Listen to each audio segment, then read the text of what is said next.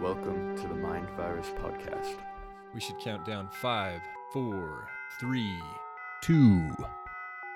How come they never say two or one? I just That's made a to- faux pas saying two, didn't well, I? and, yeah, and, and they do that because it's like movie parlance. It's like a you know, special they'll language. say five, four, and then they'll go three, two, one with their fingers. So it's sign language. that's That's to- for the people that's that are so deaf. They have that's so that the editor has a little bit of space to work with right at the beginning, a little empty space if Yeah. he needs to adjust something. Yeah. But see, we're doing that and it's radio, so I never know when we get to three, two, and one. You just say, That's I'm why they gonna do. give. that's why I'm they do give it a with five count. So five, four, Yeah, but this is radio, Bobby.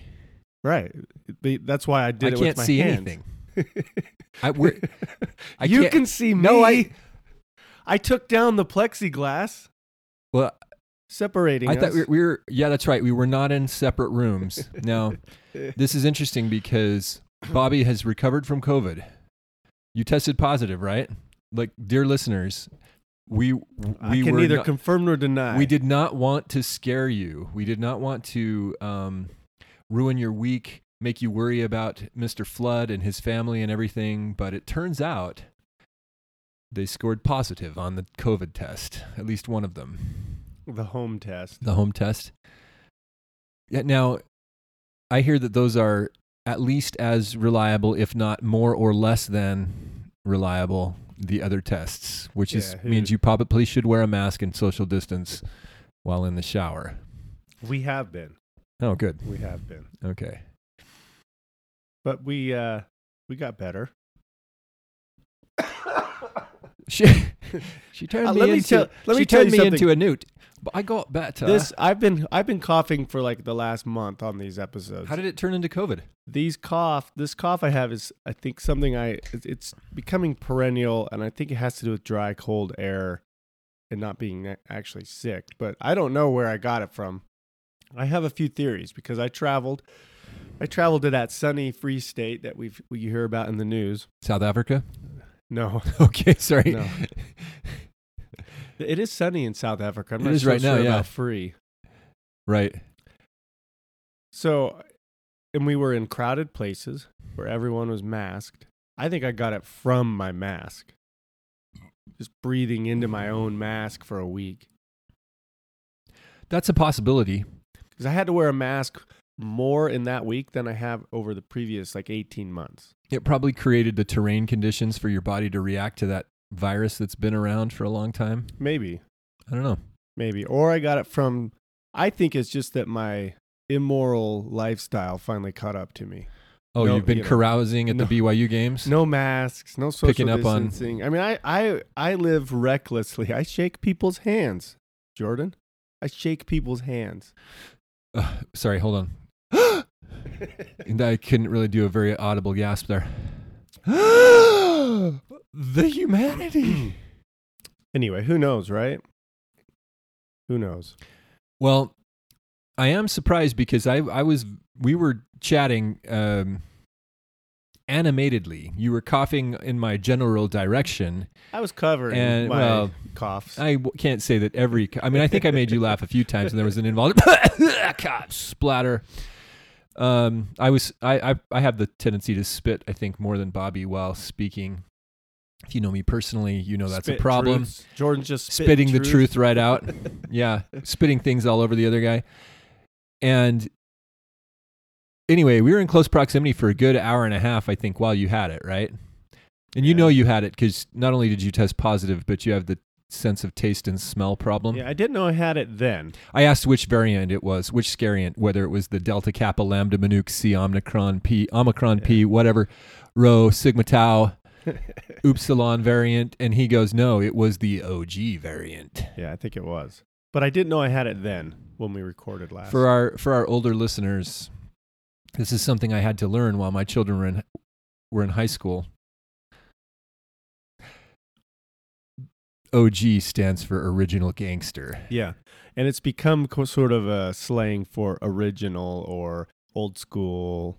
But it stands for original gangster. Yeah. Everyone get that in your heads. If you hear it, OG means OG means original gangster. I think I'm trying to remember where it was coined. I think it was coined by one of these '90s rappers like Snoop Dogg or uh, um, Dr. Dre or something. It might be worth looking that up, but I'll look it up. I don't know if it's worth it. I just wanted to point out, we'll link to right off the bat. I don't think this is what we're going to talk about today, but there was a uh, another study that found that natural immunity protects better than the infectious Pfizer vaccine. Wait a minute.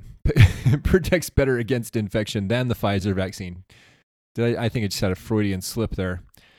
but uh, yeah, if you uh, are vaccinated and haven't ever been exposed, it looks like you you uh, still might get the virus. I think we've talked about that before. It's a simple abbreviation that used to mean original gangster. It has been further co opted to simply mean original or old school. Well, I, I unknowingly quoted that almost verbatim just a minute Is this ago. the Urban Dictionary? this is that's that's quoting Urban Dictionary, yeah. And How then- can we trust that dictionary? Well, you can't. okay. Rapper Ice T definitely didn't invent the terminology, but he might be the first person you reference. That's funny how now, yeah. So who invented it? Well, so and so definitely didn't. Terminology. I did, did I say technology? No, Terminology. you said terminology. Okay. No, I don't know. I don't want to roll the tape back, so I didn't. He's I got a song called OG Original Gangster where he says, I ain't no superhero. I ain't no Marvel comic. But when it comes to game, I'm atomic. At dropping it straight, point blank and untwisted. No imagination needed, cause I lived it. This ain't no bleeping joke. This bleep is real to me. I'm Ice T, OG. Can you do that again, but with a Fauci voice? With the no, no, it's not a Fauci voice. The Watu. Uh, come on, Oh, come on, work on. Come I on, I can't even remember what he sounds like right now. So wait, so my my Cuomo do it with a voice. been- Do it with a voice. All right, wait. the whole thing. Part of it. Well, I ain't no superhero. I ain't no Marvel comic. But when it comes to game, I'm atomic. That's pretty good. Oh boy. All right. It's pretty good. just what the just what our listeners tune into. Okay. Tune in for. How long have we been going here? Seven minutes I think- seconds. I think our subconscious strategy is to make sure that only the loyal listeners, the ones that listen long, really actually ever find out what the podcast is really about. like we talk and we try to tire out the the casual Oh, the casual's long been tired out. the, well, I mean sometimes this people people kind of fifty three. yeah, sometimes people find us just randomly, I think. It is Tuesday, December fourteenth. By the way. Yeah. So we've been doing this for over a year now. We are the OGs. I didn't. I didn't. I wasn't able to record yesterday. You know, often we record on Mondays, but I went elk hunting one last time yesterday. Did you get anything? No, it got cold, Oh, but uh, you know the extended archery hunt goes all the way into December. So holy cow! You got to really, limited. You're limited in where you can go. You got to really be, really be OG to uh, Well, want to drag an elk through the snow. we we got into this area and and it was really steep, and we were like, even if we find the elk, what then? Exactly. That's what I'm saying. so who's this we that's going out Just with you? a, a friend. okay, so somebody crazy like you. hmm This is your one friend It's it's one of the it's one in the in what in the triangle. yeah. This is it's turned into more like a pentagon. Sounds like because this isn't the same friend that's on the the original line. No, it, it it's sort of somebody like it's a it, It's a some- do, dodecahedron, dotted- a it's a dotted dodecahedron of it's a acquaint- dotted acquaintances. line. Yeah. Okay. okay. So so anyway, yeah, we like to make sure that we only have the loyal listeners left when we. Well, that was like automatopoeia, right? Loyal listeners left when we finally get to the subject matter of the podcast, sometimes we have to unwind the tangents. And I know we've kept a few people on the line, seeing how we there.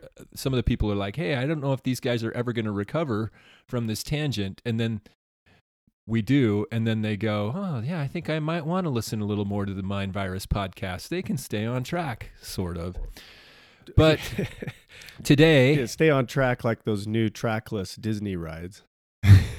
those go anywhere and everywhere just based on the programming. do they? Yeah. Did See, I'm, a- I'm avoiding? I'm avoiding Disney World and Disneyland because of their uh, general price, the cost, Yeah, the cost is astronomical. and the fact the fact that they destroyed the public domain. That's my big yeah, and the, with the fact that it's of a their- false reality. A lot of those princess stories came from the public domain. They were Oh, they're ep- they're epic. They they steal from the Grimm fairy tales and everybody else's fairy tales, but then they have destroyed the public domain.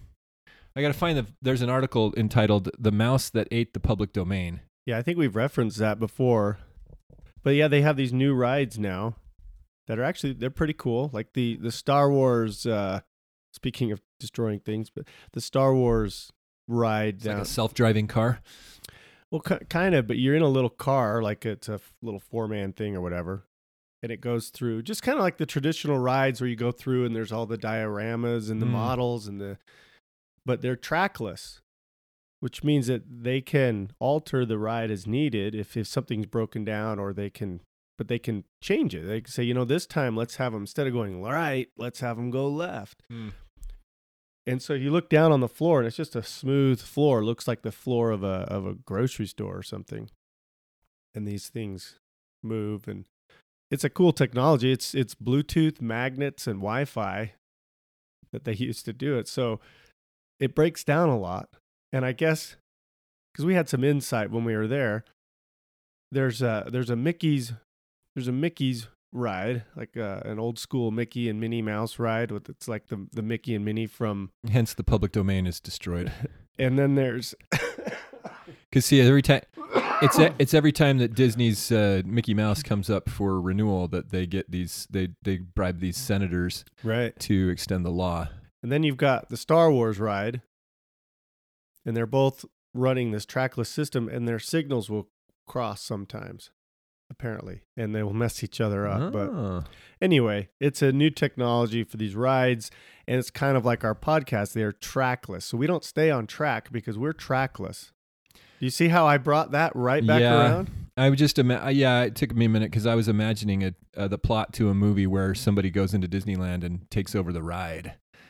Yeah they A could like terrorist, hack, hack a terrorist it. hacks in, and the cars are crashing into each other. Moms are screaming, and little kids are jumping out and running for their lives. yeah And- The dioramas fall down, and no. They've also got this new technology where, like, the on the animatronic people, they they project their faces onto the thing. They're like deep fake animatronics. yeah, they're they're, they're kind of weird. Oh, that could be hacked too. Yeah, put your own face on there. Uh, I don't think I'd want to do that. Nobody would ever listen to the Mind Virus podcast again. Might be a little self-incriminating if you put your Yeah. own face on there, but yeah, word to the terrorists out there: don't put your own face on Anna and Elsa. stop blowing yourselves up. right. Well, eh, what were we going to talk about today? Today we're gonna do our review episode, right? We were going to review our predictions, from a year ago. So if you haven't been paying attention, you can go back to the mindvirus.show website. That's mindvirus.show on page 5. It's episode 4, part 1 and part 2. We got snookered into making two two parts of that episode because somebody didn't like the length. One of the early listeners, and I don't think that guy listens anymore. Shame on you. Well, we did ever Friend. we didn't we we didn't uh, shorten our episodes, so maybe Maybe that's why. maybe he meant what he everyone said. else. He was the one, odd man out. This was January fifth. We made a bunch of predictions. And we we uh, we made a note of saying, "Hey, we're doing this before this big rally planned tomorrow on January 6th at the Capitol." Because we talked a little bit about what we thought that would That was our first. turned into. Yeah, I listened. uh, You re-listened to these, yeah, right? Yeah. I re-listened to these also, and we did do a lot of rambling and talking and tangentizing, as is our uh, tendency. But we hit a bunch of what we think are important topics, and so we're going to go through that. And we spent a lot of time on the the unwinding and the wrap up of the election because it was at the time it was becoming increasingly clear that Joe Biden was going to be officially installed as the president, but there was still this this lingering chance that you know with all the election fraud and all the upheaval that there might might something weird might happen. And something Yeah. did happen on January 6th. Yeah. Not what. Not what. Not what we expected, but not what we were expecting then, and not what you've been told happened. Right. So, uh, just reading through the notes here, uh, in part one, I ask who's going to be the next president, and both of us correctly predicted Joe Biden. The actor? Wait, sorry. That's Back to the Future. You know, yes, the actor. No, no, the geriatric, the dementia, demented uh, nursing home patient that has has somehow been installed as president of the United States. Yeah, I think by That that, point last year, we were both kind of realizing any any legitimate challenge to the election results is not going to see the light of day. You might be out there thinking that's because there was no legitimate challenge to the election, and we could argue that. But by then, by January, we were saying this isn't going to happen. I think the best the best chance for that was that Texas lawsuit, which had like twenty something other states joined And the Supreme Court just said, and it nah, just never saw the light of day. nope, we don't care about you. This is not an issue of national importance. Yeah, the integrity of our presidential elections is not a an important matter. Right. The uh, Trump appointees proved that they were not loyal to Trump. Well, they proved they're not loyal to what people thought they were loyal to, which is the law, which is the Constitution. Right. they proved to be easily swayed or bought or coward. They cowed. proved that they were loyal to the oligarchy. right, Yeah. and immediately, immediately proved that. Like they were sitting on their chair for fifteen minutes. Yeah, so this this episode actually kind of doubles as our year in review episode. So feel free, Bobby. I just want to make make you feel comfortable here. I mean, I will not be upset if you talk about things that were not on our predictions list Sure, sure. because we've decided not to do a year in the re- a year in review because we've kind of been reviewing the year as we go. right. Don't you think? I think one of the reasons we did a year in review We last time starting. we just started, and 2020 was such an odd year. oh yeah, 2021 was odd, but maybe not quite as. I mean, by, by our new standards, 2021 was pretty normal. 21 new was the normal. 21 was the sticky note follow up to 2020 we we like to look at things in these arbitrary chunks like years but the oligarchy and forces at work here in this world move in different right. chunks of time they they look at things a little differently like what tw- 20 2001 through 2019 was essentially the war on terror Yeah. And wh- one of, one of the things that happened during 2021 that we didn't predict was the Afghanistan withdrawal debacle. Right. That was interesting. But you can kind of see how and we've talked about this. I think I think it was episode 8 uh, where I outlined how the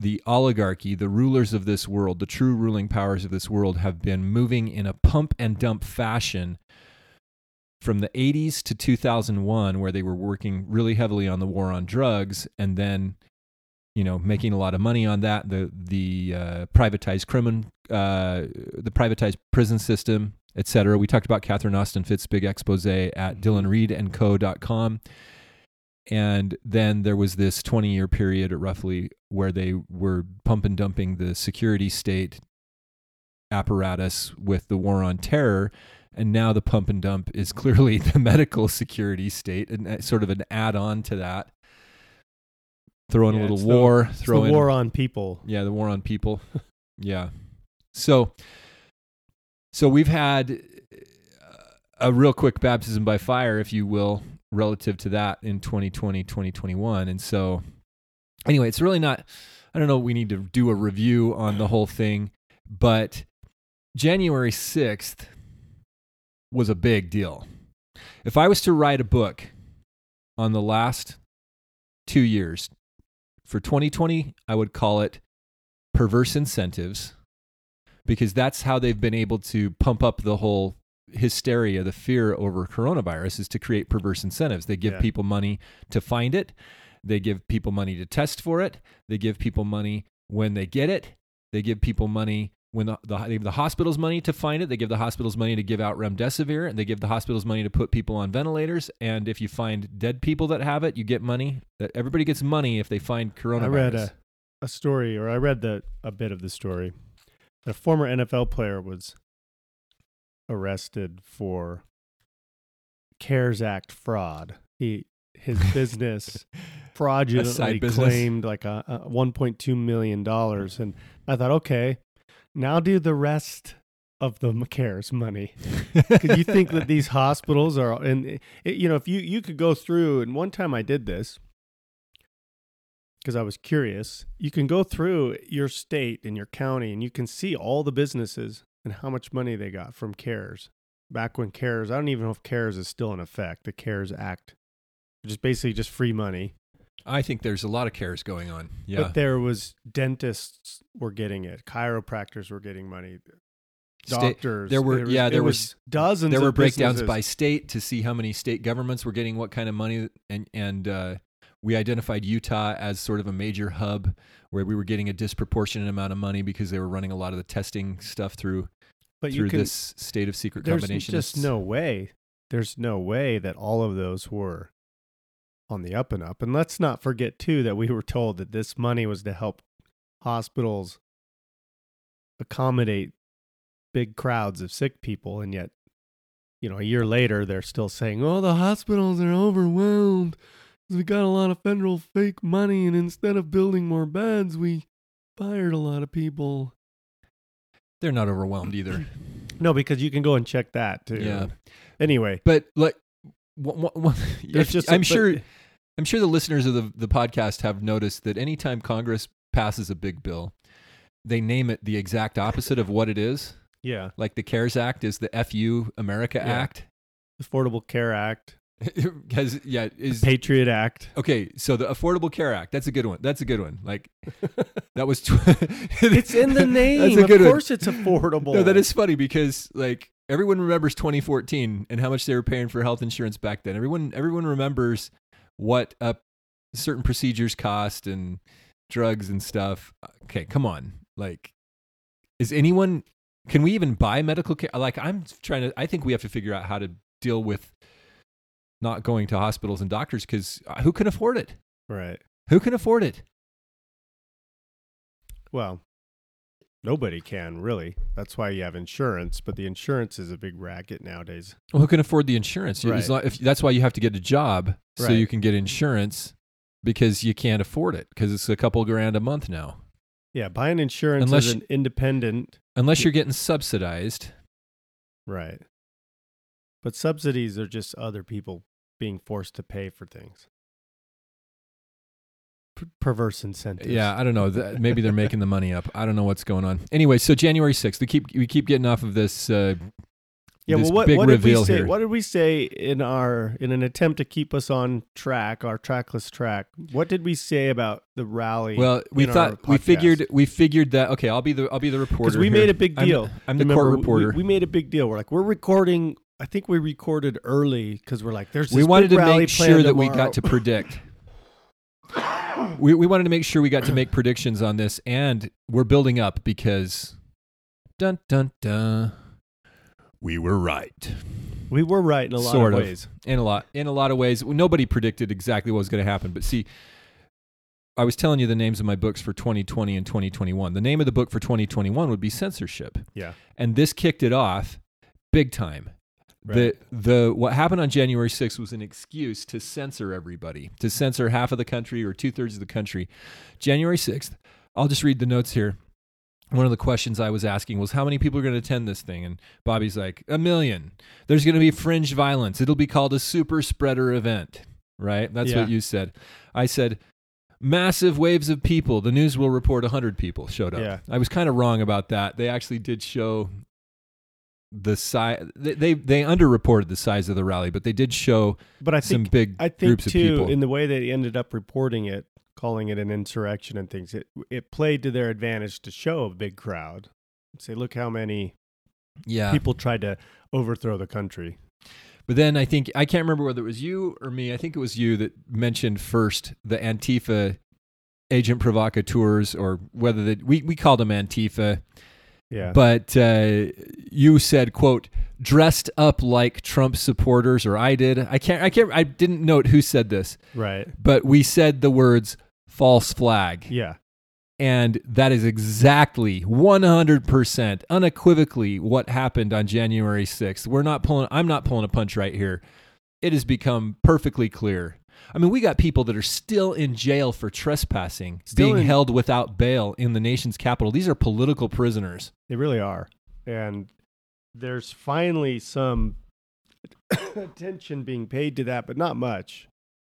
I mean, if you reverse the scenario and, and these were left wing, you know, uh, protesters and Trump was holding them like this, the, the outrage would be Oh, off the charts and, and justifiably so. You have prisoners being held without bail.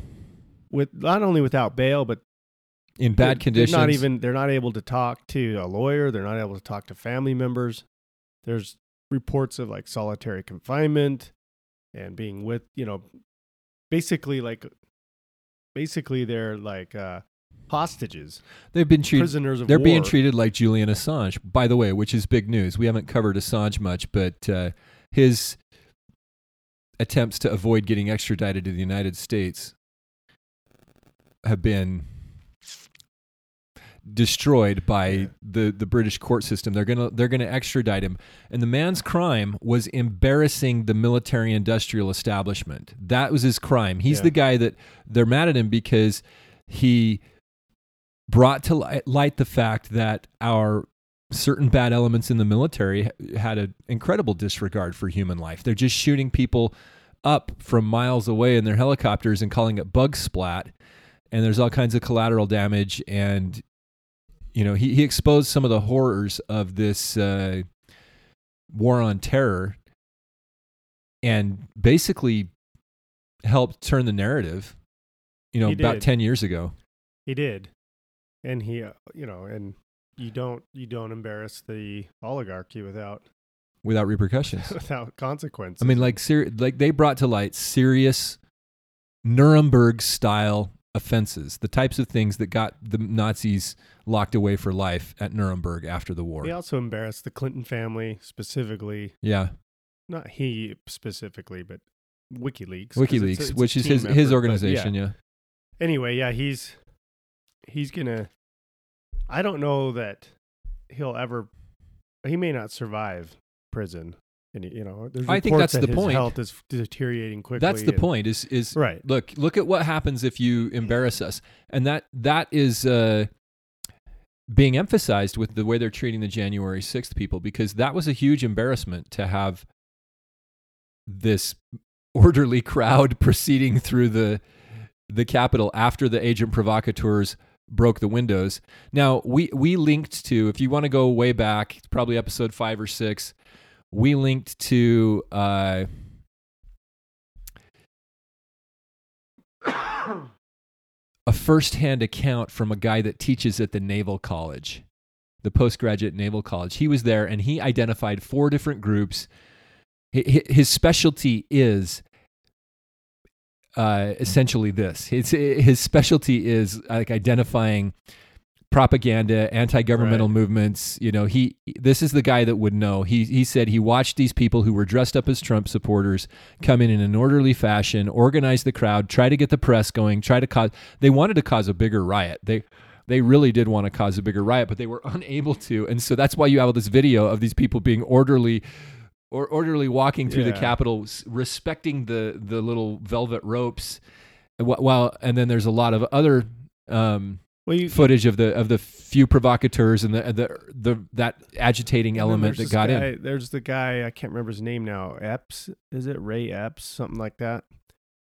Where he's out there Friday the Friday night before telling people we got to go into the Capitol, and then on on that day that morning of January 6th, he's he's agitating people and, and pushing them towards the the Capitol. It's his idea to even go to the Capitol, and he sort of rallied a bunch. And I'm he's one of these these people that I think that professor was referring to. Then you have the the Buffalo Hat guy who was literally escorted into the Senate chambers, escorted by Capitol Police and a throng of photographers. They got what they needed, and now he's being thrown in jail for three years. Oh, that guy! They got a lot of mileage out of that guy. Guy's name is Michael Waller. He says covert cadre. What I saw leading up to the U.S. Capitol attack, and again, this is this is a guy that uh, let me read his let me read his bio. A senior analyst for strategy at the Center for Security Policy. His areas of concentration are propaganda, political warfare, psychological warfare, and subversion. He is the former Walter and Lenore Annenberg Professor of International Communication at the Institute of World Politics, a graduate school in Washington, D.C., a former instructor at the Naval Postgraduate School. He's an instructor lecturer at the JFK Special Warfare Center and School at Fort Bragg. He holds a PhD in International Security Affairs from the university. Uh, I don't know how you could have a a more credentialed, as per the world standards, Right. guy stand he like he was right there by the capitol he says he was watching it from afar meaning a few hundred yards or a hundred yards or something like that and he's not getting involved but he's kind of i'm imagining him up on the steps of one of those buildings right there by the Mm-hmm. by the capitol watching the people milling around who's who doing what who's who's what he waited he, he waited to watch any news until he had written down what he saw. His article is perhaps one of the most relevant articles this this millennium Did you for what's see, going on. Did you ever see Tucker Tucker Carlson did a January sixth kind of documentary, but I never saw it. Did you see hmm. it? No, I never saw that. I don't know if that's worth looking at. He also, I guess, did one. He had a reporter embedded with Kyle Ritten, Rittenhouse. I haven't seen that one either, but yeah, January sixth was We'll- a big setup. We'll try to find the Tucker I Carlson think one. that was our main takeaway. Is that in our little prediction was that this is going to be a setup for something bad, and and it was. we you know we we didn't come out and say hey warning warning but we postulated that that's what Yeah. might happen here. And it did. And it was a false flag but it was wh- what's interesting is how they were able to involve the mass the the million people in as extras in this false flag movie. And and that's what they did with 9/11 that's what they did with all the you know all the poor uh I, I, I, don't, I am saying that the wrong way. We have we have some very heroic people in the military, but these poor guys that that went out and they were duped pa- into patriotically jumped into the war on terror. a like- little bit duped. I, again, I don't want to. The poster child for this one is. I don't want to under, understate or. We all know, get There's duped. a lot of people who everyone went everyone gets the world everyone gets the world pulled over their eyes. So this is not a this is not a thing that you should you should a lot of people kill went and joined the military to go fight in Iraq and Ava- Afghanistan for noble, good reasons. and because they're noble in heart because right, they're good people. Okay. right. But but like Pat Tillman, the guy that was a linebacker, I think, for the Arizona Cardinals, Mhm. NFL star, he felt so strongly about it, he quit his job and went and, and joined special forces. He quit his highly paid superstar NFL star job Right. to go become like an army ranger and they shot him he Yeah. friendly like there's a documentary on this called the Pat Tillman story that you got to check out if you don't if you haven't heard of this guy he's a true patriot he found out you know he gets over there and he realizes it's not what everybody thought starts talking about it and then they end up killing him friendly fire Friendly fire. yeah What a term. yeah Bullets. It doesn't matter what gun a bullet comes from. It's still going to kill you. It's not friendly. Yeah, but it's pretty it's pretty clear from the What they tried to do is make it sound evidence. like an accident. Yeah, like, nobody's- like he got caught in crossfire Yeah. or friendly fire. I don't think that's the case. no, nobody got nobody got in trouble for this, but the people around it. I, it, look, if I think one- he was. once you see a conspiracy, you you can. I mean, I, there may not be enough evidence to throw people in jail over this, but come on, It was sort of like when David sent uh, what's his name to the front Uriah? lines. Yeah, uh, the husband of Bathsheba. right. The Pat Tillman was put into a situation and It was- soft. I'm quoting. it was quotes, worse than that. Assassinated. It was worse than that. It they was. killed him. They killed. That, that's the thing is they, they think they killed him dead. I mean, they were yelling. He he sta- the the report of the kid that was with him is like he's standing up yelling at the guys up the hill. I'm effing Pat Tillman. Right. Stop. So in English, he's Right, telling, and they get shot. Right. So, oh, we couldn't hear you over the gunfire, which is a possibility, but come on, that the, the way it was set up. If you watch the documentary, I think that you'll potentially agree. You know, Anyway, we're we're in a weird place here. Not that, that's what I'm saying is that the the controlling class has been really effective with their mind games that people are now being involved in the in the movie script to a high degree and they don't understand it. And so so January 6th was evidence of that, but the, but the bigger movie script that we're involved in of course is this coronavirus thing. And people are definitely involved in that. We've got a lot of true believers. Although I think uh, I think the true believer crowd is dwindling the longer this goes on. It definitely is. I mean, there's there's more and more people are starting to say, okay, WTF. This this doesn't make any sense, and that's a good thing. Unfortunately, it's taken far too long, and I still think there's too many people saying, "Oh, mistakes were made." Right, we put up with a lot. We put up with a lot, and a lot of people do make excuses for the establishment. They make excuses for for our leaders all the time, saying, "Well, they're well-meaning, but They're they good, made mistakes." They're good-hearted but stupid. It's like, well, they're stupid, They shouldn't be in government if they are. but they're not good-hearted. Yeah, and we've we've talked about this before in the signs you're dating a psychopath episode. These people, th- these sociopaths and psychopaths, they rise to the top. It's like three to five percent of the population. So that means there's a ton, a ton, millions of psychopaths running around or sociopaths in America. I saw a picture recently, and I, I think it came out of Australia, where there's been a lot of a lot of COVID tyranny and a lot of pushback. Finally, but this picture showed a huge crowd, and in the middle of the crowd, there's about twenty policemen, completely surrounded by the by the masses. Mm. And someone captioned it. It said something like, like uh, it said, "Everybody, put your hands up! You're all under arrest." And it was like, "Sorry, we outnumber you, cops. We're not going to comply anymore."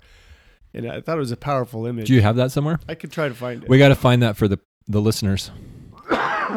So, because those guys, there's tons of horrific images of them grabbing people, running them over with Be- horses, beating them, beating them. you know, their batons and Yeah. tasing them, and you know, some old, like elderly people, like people in their sixties and and seventies then and forcing eighties. masks on them. It's just, it's really sick. It it makes you, it makes you get this visceral reaction in your gut, like ah, makes you want to fight.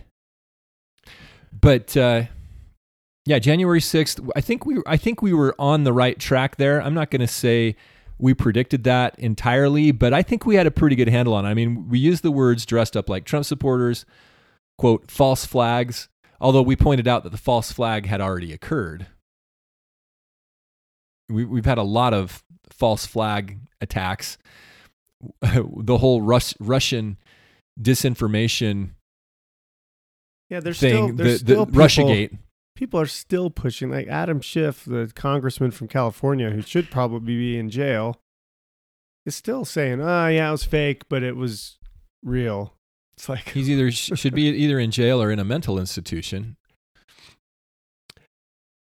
anyway, yeah, January 6th turned out to be a big debacle and it it it, it kicked off this domestic war on terror. And, and President Biden a few days later in his inaugural speech, which I watched so you didn't have to, Yes, spent thank the whole you. almost the, spent the whole time talking about this threat of domestic terrorism, Right. So yeah, we moving on from uh, which there's been no other incidents You'd think if there was this big spirit of insurrection in the country and that the 79 million Trump voters were all angry insurrectionists, we would have had another incident. We haven't had anything. We had the Fed Boys incident. That was just Fed boys. There, there have been a couple of rallies almost entirely. What? Uh, okay, there's that one group. The what do they call them? The the Patriot. It's called the yeah, Patriot that- Front or something, that- where they've that- got these guys. They So march these guys out in in uh, the the same Like homemade riot gear. It's like it's like right out of uh, the pilot episode of Greatest American Hero. I told you I watched that a while back, yeah, right? Right. Where they, right. they had all these white supremacists dr- riding dune buggies, but they're dressed with black paratrooper pants and white shirts, and they have their heads shaved, and they all converge on this black FBI agent and Yeah. shoot him while while the one girl amongst them who looks like a guy because she's shaved her head and is wearing the same clothes s- gets out of her dune buggy singing.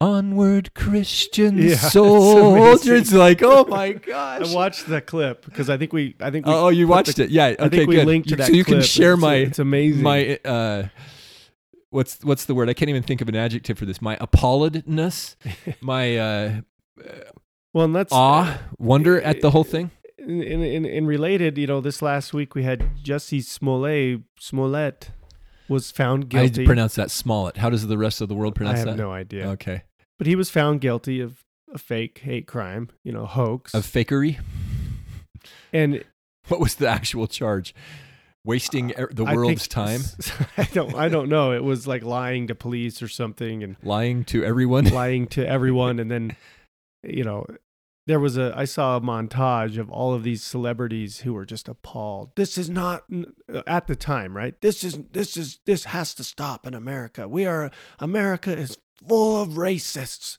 Racist and hateful. Who what kind of country has people walking around with nooses in their pockets? And it's like and and remember it very very quickly people started to doubt his story. It wasn't like it was this bombshell like oh he was fake. It was all fake. Like no it was very quickly that it, it- you know sort of like the Bubba Wallace who who also tried to fake a, a hate crime with his with the handle on his garage in his NASCAR garage yeah I'm, I'm trying to send you this meme here but uh, i can't get any signal here in the bunker yeah have you seen this one I've seen I've seen similar ones It says everyone make mis- everyone makes mistakes. Don't beat yourself up. It's a picture of Smollett. He has. See, that's funny because he beat himself up. Yeah. That well, that's what's so funny. Now you Right. g- gave the punchline Well, I, well, it's radio, right? It's radio. okay. But it's, but it's not like this this meme is showing him beating himself up. All you got to know is that it was Ju- Juicy Smollett. That's is that what they Right. call him? Yeah, something like Jesse. that. I, I don't even know. J U S S I E.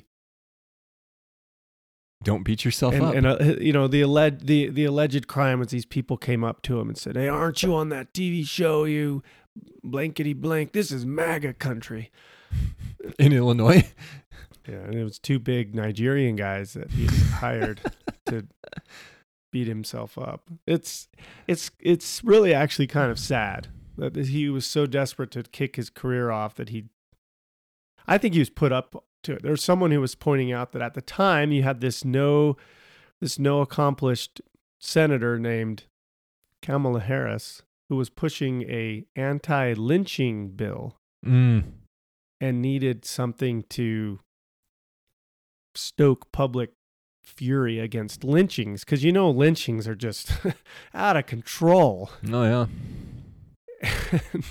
and so there's some idea that because Mm. he had campaigned with her you know he's from california i guess or at least he's you know he's in hollywood so the idea was that she needed some something to stoke public fury and so Sounds like a false put 'em up. flag. put him up to this any rate right. So anyway, we're, we off, get we're off our track we get we track. get the we get we get the January 6th thing. I think we're going to give ourselves a check mark for that. We we we're going to we were going to talk about vote fraud. We didn't spend much time on that and the uh We talked about the rest of the world really didn't spend much time on that, even though there's a few people still running it down, and it looks like there was pretty significant evidence of voting fraud. Like- like just just your own two eyes Election- watching watching the coverage Yeah. live says there's evidence. election overturning voter fraud. You know, just uh, look at Joe Biden right now and ask yourself: 80 million votes, 80, Right. the mo- most of any, the most enthusiastic election in our lifetimes was this last election. yeah.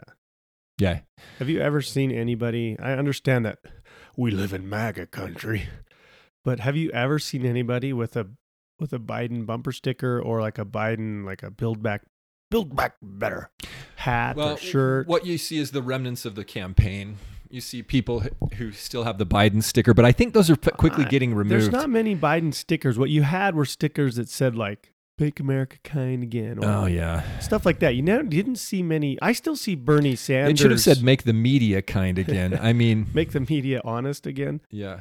I Well, I still don't think see they were Bernie honest. stickers around our neighborhood, and and you know, I Biden has no following. There's no following for Biden, and of course we see. I still see Trump. I see Trump 2024 stuff nowadays. Oh yeah. The point is, here's my point: is that Yes, make a point. certain candidates. I'm finally after 53 episodes, I got a point to make, and I'm going to forget it. The point is, That's my job to make Bobby forget his points. the point is that certain candidates have enthusiastic followers and, and fans and supporters like Trump had you can't deny Or actual followers. you can't deny that Trump has has enthusiastic supporters whether you like him or not. You can't deny that even Bernie Sanders has enthusiastic supporters. Ron Paul had enthusiastic supporters. Obama Biden does not have that. He does not have that base of enthusiastic people. The people who voted for Biden were voting for him because he was a Democrat, and that's what they always do, or they were voting against Trump. Anyway, we all know that now. Yes. Well, no, but it's I think it's good to emphasize that because it's very clear and that's the problem. The, it's the problem. It's been the problem all along that the reality that, that there's a false reality that the, there's a false narrative and we've been talking about this. We've been talking about this for a long time. The, there's the mainstream media out there trying to make 80% of us think that we're in the minority and that 10% of the country what, what 10% of the country actually believes is what 80% of the country What's the famous Believes. quote from the former CIA director that we'll know we've succeeded when, when everything americans believe is not true yeah, basically. Do Yeah. you remember who, who it was that said that? i can't remember but you can look that up I can. but uh, it's hard to look it up while you're running we need like a producer so Yeah. can you imagine guy number three here What's our, what are your kids doing? Um i think one of them might be taking a math test right now some other ones are doing crafts It is There's finals people- week for the college Yeah. cohort. yeah Well, yeah, we But- could we could bring one of them in to, to be our real time to look producer. they need to look up stuff google It'd be stuff like while we're uh, talking you know Joe Rogan. He says, "Hey, was it Jamie? Jamie, look that up." i don't know his name but yeah but yeah it's like hey do this Yeah. while we're chatting here figure out all this data for us I mean, our like I said. by the way, we had a commenter who thinks we should do some T-shirts. One of them should say our numbers are murky, yeah and then the other one was uh, uh, I don't know. We'll have to look it up. His comment. Can't remember. Yeah, the numbers are murky. Oh, I like pockets. Yeah, I like that was something you said. You're like I like pockets. I like pockets. yeah. When everything Americans believe is a lie. uh, maybe some T-shirts would be fun to do. Do a little limited run. William Casey, CIA director, will know our disinformation program is complete when everything the American public believes is false. Well, they're pretty close to Pretty being good quote. complete, though. Yeah. Uh, well, well, well, getting back to the the tr- tan- the tangent train here,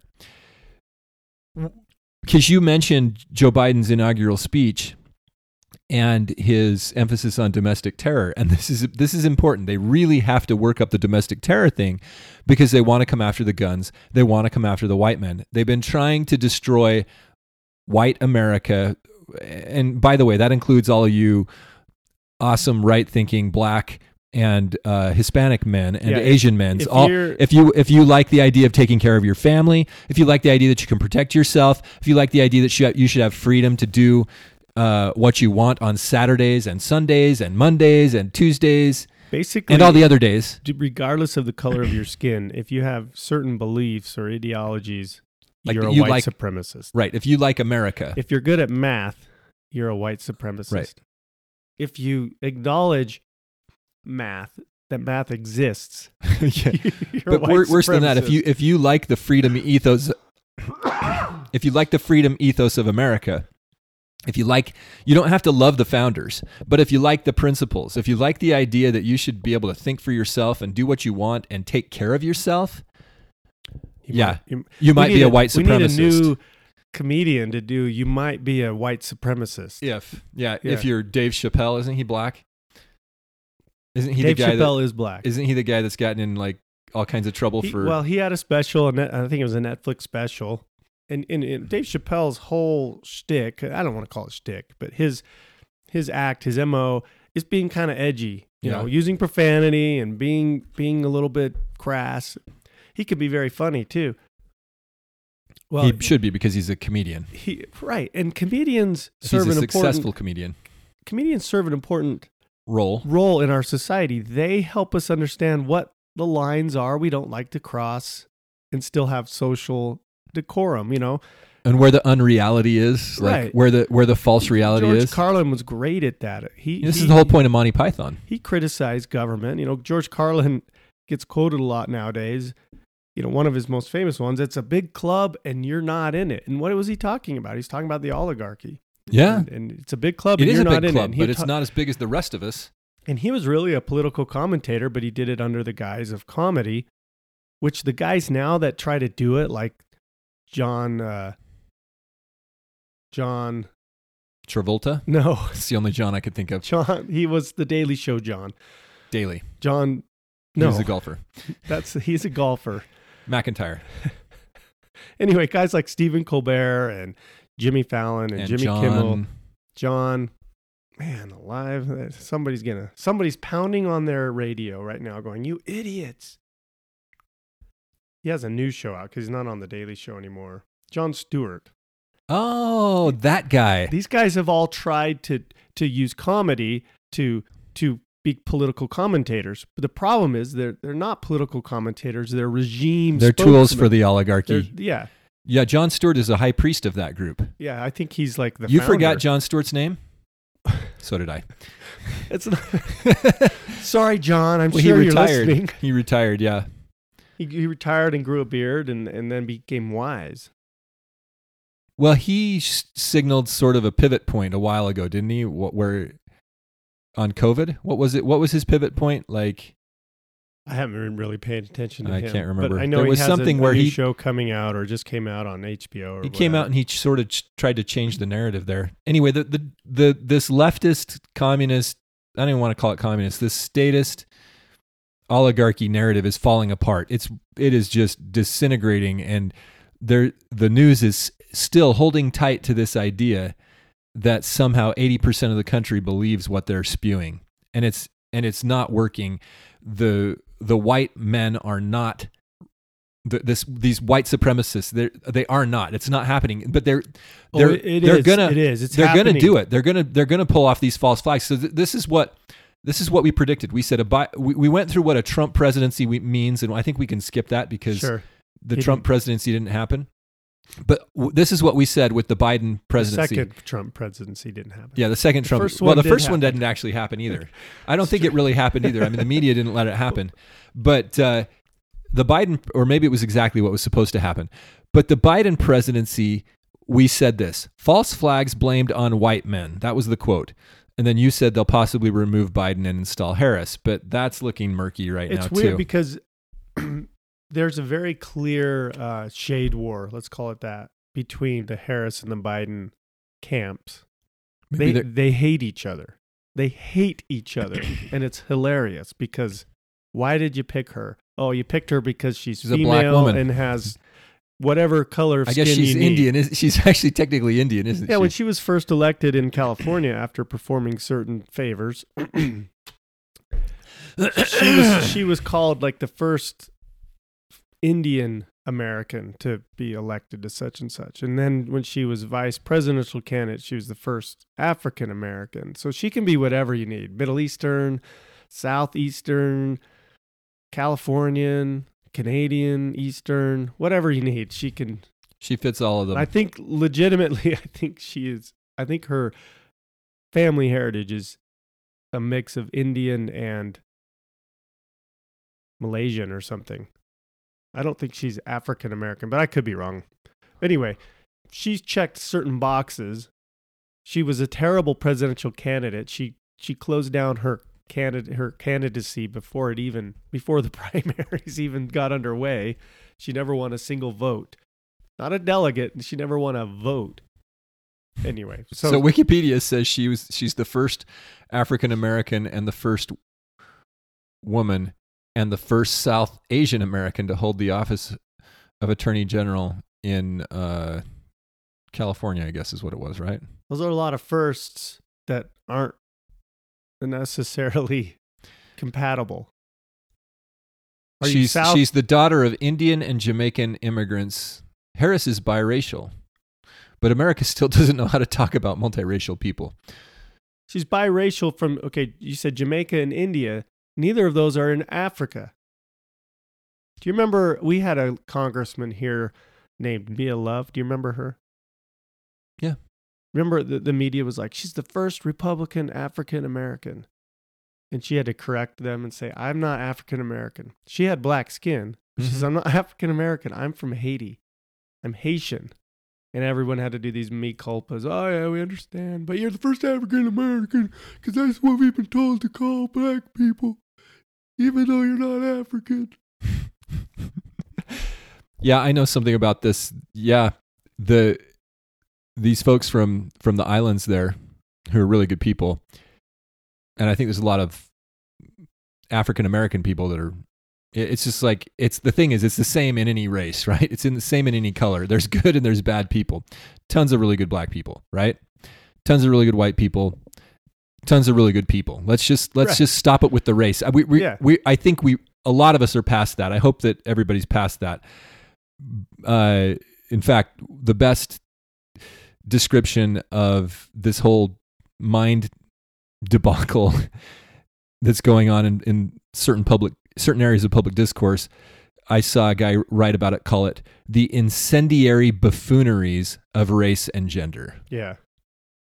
and That's- so they are incendiary if you're getting if you're getting incensed about this if you're getting lit up about it there's some there's What- a problem what- you need to what's let the off natural feeling when you're watching your favorite news program, whatever channel, whatever host? You're go- the natural reaction to those is to feel is to get fired up, is to feel Yeah. angry, to feel frustrated, Yeah. be like, "Oh, there's other people out there, others that are doing me wrong." And in a lot of cases, it's right right now, especially it's white men. White men are doing you wrong. yeah Of course, that's gonna. They want to foment this this unrest. We've said it from the very beginning. We probably said it in the in our predictions episode. They want to get us all agitated enough to start shooting. start each shooting other. each other yeah and you know i know I, I have some personal very close acquaintances that from the islands and um they they are very adamant that they do not think like that Right. like they they don't want you to lump them in with the media garbage that's going Right. on yeah, the people that I know that I've met from like Polynesian islands, big-hearted people. You know, great people. you got the east islanders the west islanders on both sides Yeah. they consider i think they consider themselves americans you know I think too, and and That that I great think- Indian acti- activist uh, Russell Means, he was in uh, Last of the Mohicans. He played the the father Mohican. He was big on the idea that don't don't call me a Native American. You guys are all Native Americans. Every single one of you that was born here is a Native American. That's a terrible term. That's a garbage term. right. I'm not quoting him exactly, but he was big on that. Don't don't call us Native Americans. We're Indians. He liked the term Indians because he was a religious fellow and a spiritual fellow, and he's like, look, the term comes from uh, I don't I, I don't know what the etymology on it is. In fact, I can look that up, but the it has to do with God. The Dio is uh, like Dios Mhm. in in God. Has to do with being some somebody who's who is with God, right? The uh, well, one of the while you're looking that up, one of Yeah. the things driving this, it's that it's sort of a a, a descendant. The the thing driving this anti-white sentiment is this idea that we all need to be offended on behalf of somebody else. And so the the the people right now pushing this anti-white vitriol are the, the whitest people you can imagine, who are all self-loathing, saying things like, you know, I need to repent and change of my whiteness. You know, I was I was born white. I didn't choose that, but I, I can change my ways and, and get rid of my whiteness. And I don't know I don't know what whiteness means. They anything they want can be, you know, like math is white. We've heard that. You know, it's uh white supremacy to have a good a good family, to stay married, to raise your kids, to have a job. to anyway, not, to not like we're, the we're getting hung up on this. We should probably move on to our other predictions. Well, that's a big thing, though. That that's a big thing because that's what they're trying to do. They're, Right. They've been they like they tried really hard.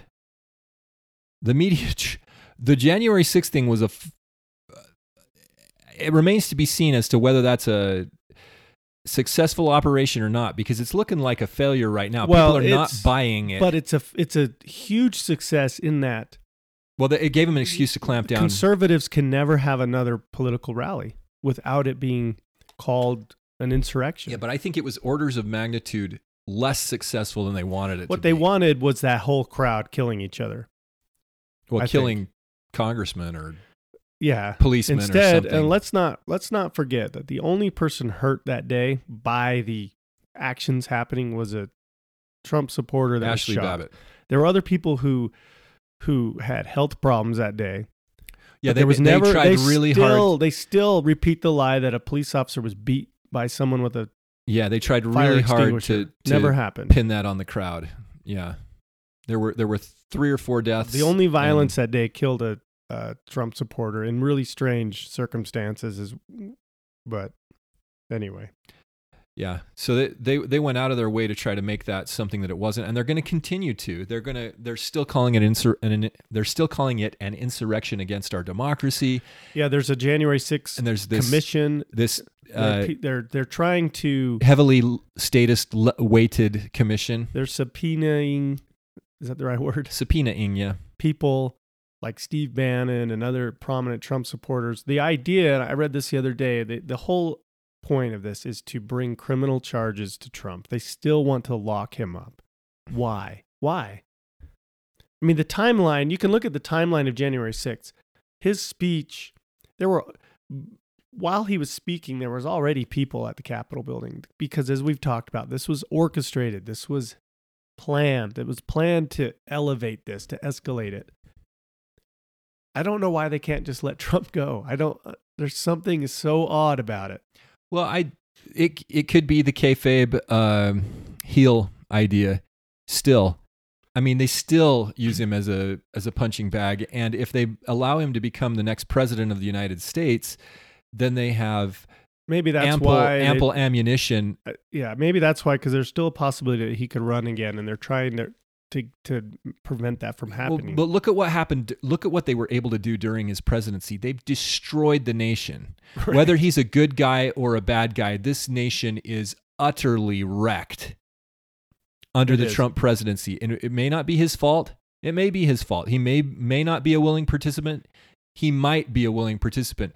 But that was they one of the they burned they are burning the house down around us right now. that was one of the things that we thought. One of the reasons we thought Trump would be reelected was Right. so they could burn down the country and blame him and blame Trump supporters. Instead, they got Biden, and the country's burning down, and they're still just blaming white people. yeah. Yeah, that's uh, if if Trump were Which, elected by the way, Biden is white. Hold on a second here. I thought he was black. No, if you don't vote for him, you ain't black. Okay. So yeah, we we we we discussed this at length in the in the episode that uh, if Trump were elected that you know all hell was about to break loose and that there'd be a constitutional crisis and that violence would ensue immediately, you know. And now now you've got a lot of people doing a double take going, why did we hate Donald Trump? Oh, his tweets. Right. He was mean. He was a mean tweeter. Yeah. Well, we all and then the, I don't remember what what did we say about a Biden presidency? Well, we basically said just this. And and this is essentially all it is because he's such a nothing. False flags blamed on white men. Yeah. and that they would possibly remove him. That's what we said. And what has happened? See, this is I think we had a pretty good take on the January 6th thing, although we didn't fully understand it. But the Biden presidency, they've been telegraphing that all along. He's clearly a tool of the establishment, a puppet, a clear puppet.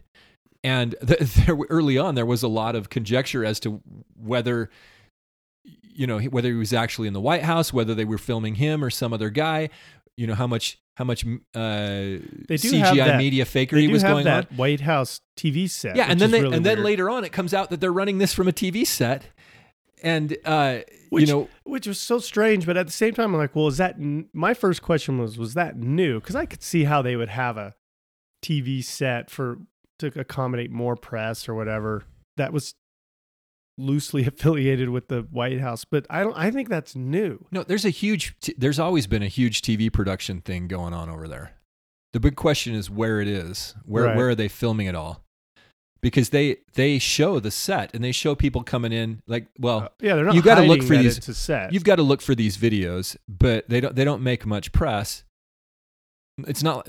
It's like the the the regular news, the oligarchy driven, the corporate news. They never mention it. right, But there's there's plenty of YouTube clips out there where you can see kind of behind the curtain. well, you literally, you can see the end of the set, and then there's the production lights and Yeah. things. It's clearly not a room. Yeah, maybe maybe we'll have to do a little research on that one. I keep giving my, my myself more homework assignments. I should not be committing to the to the listening public here that I'll do this work for them. The, we need you guys Maybe to we- post this stuff in the comments. Right. Yeah, do some work for once. You guys just sit back and just have your minds opened and enlightened and edified by us. We do all the work. We're doing all this work. Come on. Okay.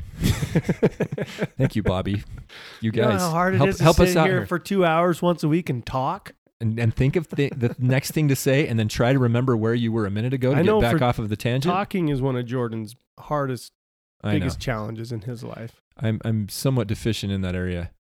Okay, so but yeah, the Biden presidency all and I really think that's been the big theme here is domestic terror. They they tried so hard. And oh, they were aghast that Kyle Rittenhouse was acquitted. Yeah, and Can one I- of the most gasp? obvious. I mean, the face of white supremacy in America, and then and then when the guy runs through the the Christmas parade with an SUV, No, the SUV did that. I I mean, the the the car the the contrast is so stark. The wheels are coming off of their narrative. I, I think they're in. Yeah. One I- guy I- I kills. really do think they're in guy, disarray. One guy kills people who are trying to kill him, who are committing acts of violence and vandalism and murder. And one guy kills a bunch of innocent elderly Grandmothers people and children, in children. a Christmas parade. and that and we have not heard And it's hide your hair of it le- in the last couple of weeks. It's really it's sad. It's really a sad tragedy. in fact, in fact, you have to wonder if that shooting at that school in Michigan was somehow induced to try and draw.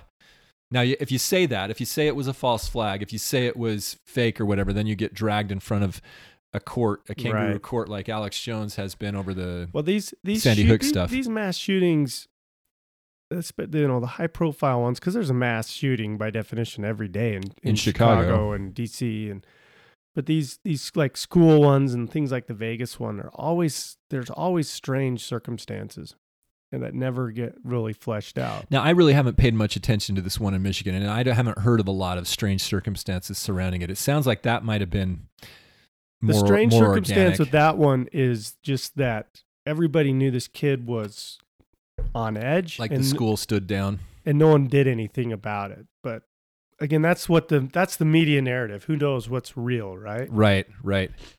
We don't know. But anyway, a Biden presidency means I think we I think this is where we really were right on. It was like it's going to be war on the white the Yeah. white man, the It- guy, it- the guy that's taking care of his family. Played out, it hasn't played out the way I thought. I thought we might see some like Waco, Ruby Ridge type things.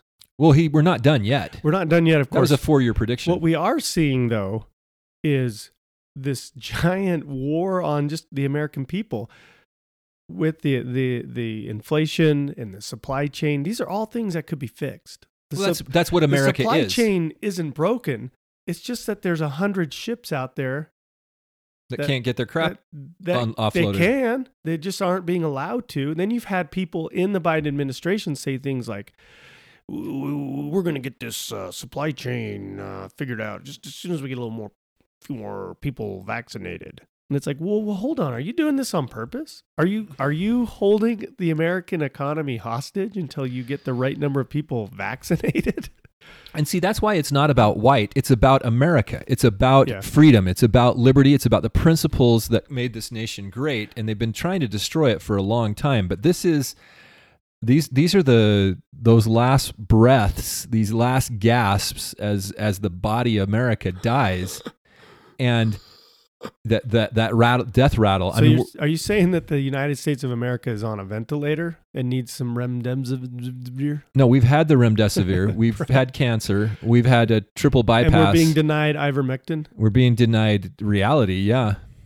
Yeah, I do. Th- I I look. I love this country, but I think we're we're in dire dire circumstances. and it's not it's not the country it's the it's the liberty ethos right. this idea that individuals should self-determine. It's no man is an island right? You got to have an economy.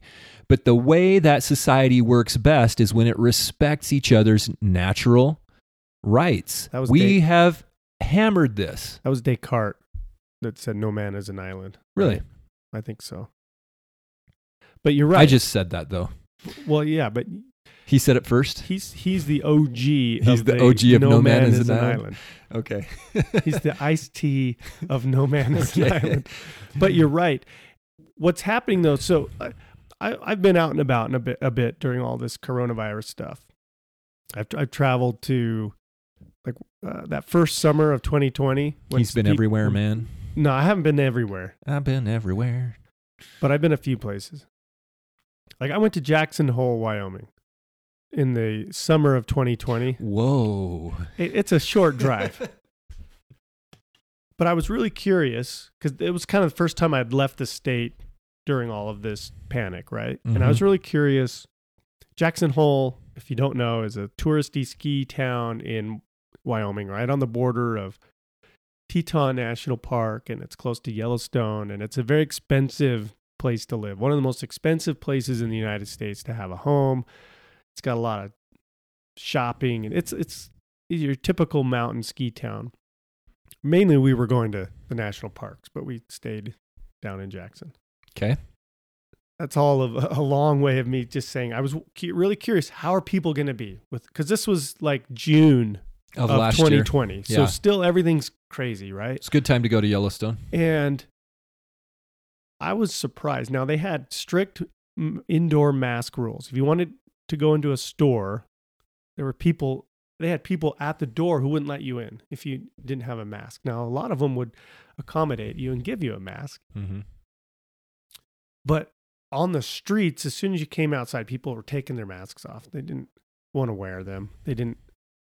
Now, again, this is a largely Western crowd that was there because people weren't flying at the time.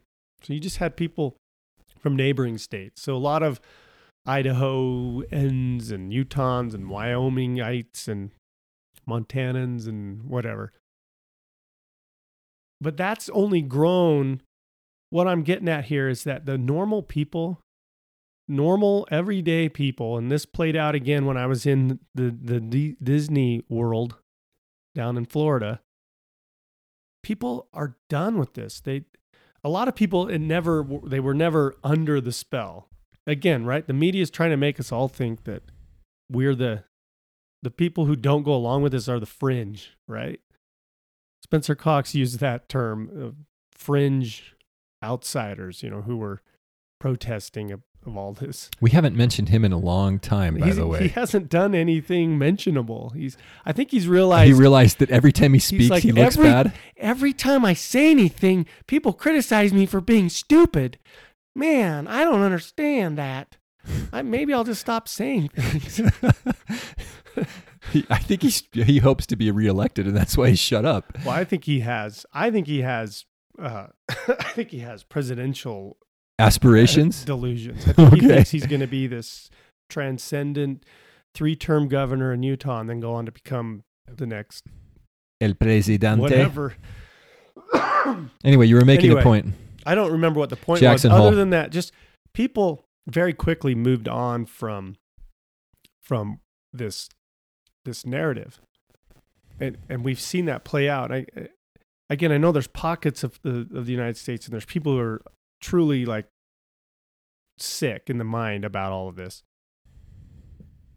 I don't remember why I was bringing this up, other than that. Only just that it doesn't matter what these narratives are, we're being bombarded with are. The reality isn't matching up, and I think that has the oligarchy really frustrated.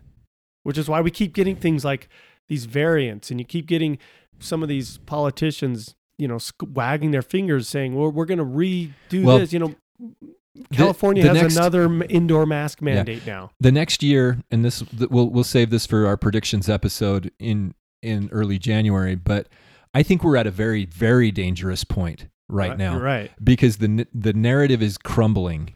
So they need a new Pearl Harbor. Right. And we've They- talked a little bit about this in the Yeah. past. They- We need a new something, something to some catalyst to either make us start k- killing each other, or or another sort of. You, you remember right after January 6th, they said, "Oh, there's going to be cap. There's going to be rallies at all these capitals, in all 50 states."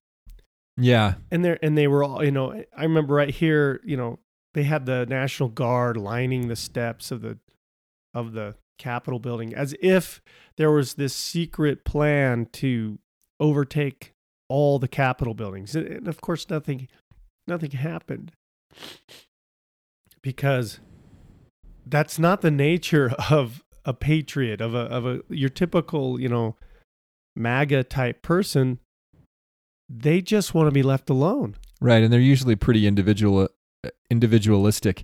See, it's really we're starting to see things like this Patriot Front group. The, it's Right. called the far right group, the Patriot Front. That's yeah, how they everything, by the way, that isn't going along with the oligarchy Yeah. is labeled far right. And I'm looking at some pictures here. These guys are wearing like blue t-shirts with khaki pants. and uh, they're wearing neck gaiters, these khaki neck gaiters and hats and stuff. They have like garbage pail lids for shields They've or something. shi- well, they've got these plexiglass shields. They they do have shields, and they're all wearing. They're all like marching in formation. Bad formation. Did you notice that? Like Well- they couldn't even get like a left, right. Some of left, them- right. But see, this is this is the thing. It's weird because this that's not like like your typical American kids don't do that. They no, They're not getting together to do that. These This these are all not- young guys. we've This both, looks this so looks like a Fed operation. These are the Fed boys on steroids. we've both been pretty involved with the so-called like liberty movement, and there's never been any talk of anything like that. you usually have a bunch of overweight guys with some of them with beards, and that you know they've all got their patches. What are, you what are the see any- liberty types? What do the liberty movement guys talk about? They talk about food storage, guns and ammo storage. You'd uh, see a bunch of you'd living see a bunch of grid. veterans. See, these guys aren't veterans. You don't see the patches. You don't see like guys they're that are clearly of- not veterans because they don't know how to march. Yeah. And, and anyway, Or hold what, their what, guns. what I'm saying is like it looks like they're setting up for a false flag. I, I know I'm kind of getting ahead of myself here, but it looks like they're setting up for a false flag perpetrated by somebody like that, like the Yeah, Patriot Front, Right. like or, or some sort of a war. Like they're going to have a uh, maybe a produced, a highly produced shootout, A big LARP. a big LARP, yeah, with a lot of blood, uh, maybe a lot of real dead people. But it, They could. That's what they want. They I want think that's that. what they want. They want they want to do that, and then they want to lock you down. But they're but it's dangerous right now. Uh, uh, the, uh, another option is war with China. That that's always on the table here. But it's it's Well, dangerous Russia. because Russia's- there's been some saber rattling. well, yeah, Russia Ru-. Russia and China. But the narrative's coming apart at the seams, so they're going to have to do something. And so we, we can talk about that later. But I think we, I think we were pretty accurate on that front when we talked about that in our uh, Prediction. in our predict predictions last year, because that's that seems to be where there's th- that seems to be the undercurrent. You know, the the river seems to be moving in that direction. Okay, we got to keep going because we got to kind of get through some of these. Georgia runoff election. You were right. I was wrong. Democrats both won that, right? yeah. I said Republic, the Republicans would reta- retain the Senate, and it flipped, and now you've got a Democrat-controlled Congress. World War III will it start in 2021? We said it was already started, so that was sort of a trick question. I still Yeah. maintain that it's already underway. Oh yeah. Oh yeah. Economic collapse. We're not done yet. It looks like the stock market could dive. Uh, you said maybe some sort of a crisis like uh, March 2020, and that we were going to suffer the consequences of small businesses having been destroyed. And we are actually seeing Yeah. that. That is a big thing that's happening. And I, I still don't think we've seen the full ramifications No. of what was done in 2020 to the to the. When we say the economy, we don't mean the stock market, but I mean Everything. Joe Schmo, Yeah. you know, business. Because remember, like half the country was said, "You're, you're, you're, what you do for a living is not important." And you had a lot of restaurants, a lot of hospitality, a lot of small stuff just go away, and it never came back. That's right. But a lot of these people are starting new businesses. That's Right. been a hot trend right now. People Right. are like, "Hey, okay, so how do we retool? But what, do a we, time what to try do? to start a new business. I mean, you can, in some cases you can't even get your product. You can't get product. Yeah, if you're trying to sell retail, but if you're if you're looking for uh, if an you're a s- opportunity if- to serve people like you know landscaping, construction, those are hot hot well, areas and, right and now. And there's this big, oh, you know, there's a lot of stupid people scratching their heads, going, "W- w- w- "Where are all the workers?" You know, because you have people who have left their traditional jobs or were fired from their old jobs, doing new things, like you just pointed out. Or if you have some other kind of skill, you know, let's say you're a programmer and you're working for some big conglomerate like, uh, you know, an Apple or a Microsoft or Adobe or one of these big employers, and you got laid off or decided just to leave. Well, you've got a nice, valuable skill. You can go out and do your own thing and create your own list of clients. And there's a lot of different kind of jobs like that. I read something about this this woman who teaches people how to use Excel, and she makes a bajillion dollars just teaching people how to use Excel. really, She do it online? Yeah, Well, I but, but you still have that traditional like jobs based economy that I think is is I think is worse than we're being led on to believe. yeah, I well they they, they released uh, every every month they do the unemployment numbers, right? Or every quarter, and they they released the last set in October, and said it was high employment, but then they had to go back and revise it. Like the, now that they've the, you can't trust anything coming out of the media or the government, obviously. Right, and, and they But- cook those numbers.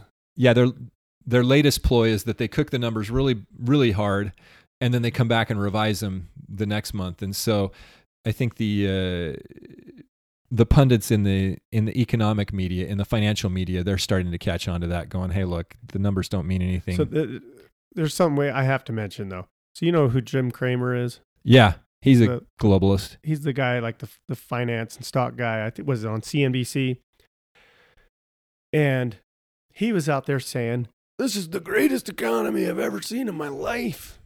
And you're like, "What are you talking about?" Well, it turns out that, and I'll see if I can find it. Like a few days before that, the Biden administration put out a memo to their, their press contacts saying, "Can you guys tell everyone that this is, This the, is the greatest greatest economy, economy." you've ever seen in your life?" And so, of course, he, you know, he's told to jump, so he jumps. It also, uh, this last week, our favorite, uh, new, our favorite uh, prime minister, Jacinda Ardern. She's your favorite prime minister. Hey, I don't know why you even keep watching her. She's gonna. She She's me. courageous. She's a courageous. She's got a great future ahead of us. She makes my skin crawl. She said that uh, they've been that the, in New Zealand there they've been basically seeding approved stories for the media. And remember, she also said, "We will be a single source of truth." Right, And right, she's right, just out right. there saying these things. No, but that was that was a blatant admission. They they, they were like fishing. The, the the situation has gotten so bad for the establishment narrative narrative that they're now fishing for people to tell their story. So they've created a fund, like a, a public fund, not the Black Ops one, but the Right. public fu- like Right. hey, there's money here. Hey, by the way, if you didn't already know, we pay for good stories that that promote our narrative. yeah, that's exactly. That's what she said, and uh, it's quite this is what the White House comical in a lot of ways. The White House, not happy with news media's coverage of the supply chain and economy, has been working behind the scenes trying to reshape coverage in its favor. Senior White House and admin officials, including NEC Deputy Director David Kamin and Bharat Ramamurti, alo- along with Port's envoy John Porcari, have been briefing major newsrooms over the past week, a source tells me.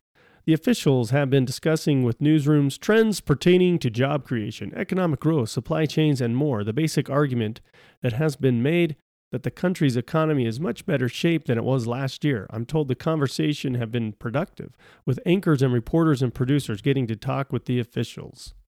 So you have that, and then you have Jim Cramer. Today we have the strongest economy perhaps I've ever seen. Mm-hmm. Good job, Jim. And who who employs him? What I think he's CNBC, which is obviously NBC. Which is yeah, if you're one of those ABC, CBS, NBC, one of those uh, alphabet broadcasting groups, y- you might be run by the state. You might be run by the people that run the state. well, they're just I mean- not even hiding it anymore. Yeah. we're, we're planting stories. We're planting ideas into the anchors' heads. Well, look, they've been doing that all along. Just look up Operation Mockingbird from the 50s. And that's where you'll find that uh, quote by the CIA director. Right. Well, I'm trying to find the article here, but uh, th- there was one about corporations starting to make a U-turn on the vax mandates because they're getting stopped in the courts and the narrative's falling apart. Yeah. And so we're seeing a strange a strange and that's why I say this is a dangerous point because the narrative may be shifting. We might be receiving we might be in the rally in 1984 where the paper's coming in to the to that speaker where he changes the enemy. And I've I've told people watch for it, watch for it. We don't want this pendulum to swing back to the right and all of a sudden we're we're at war with China. Yeah. You get some some traditional right wing hawk to do the same, get the same objectives done under a different label.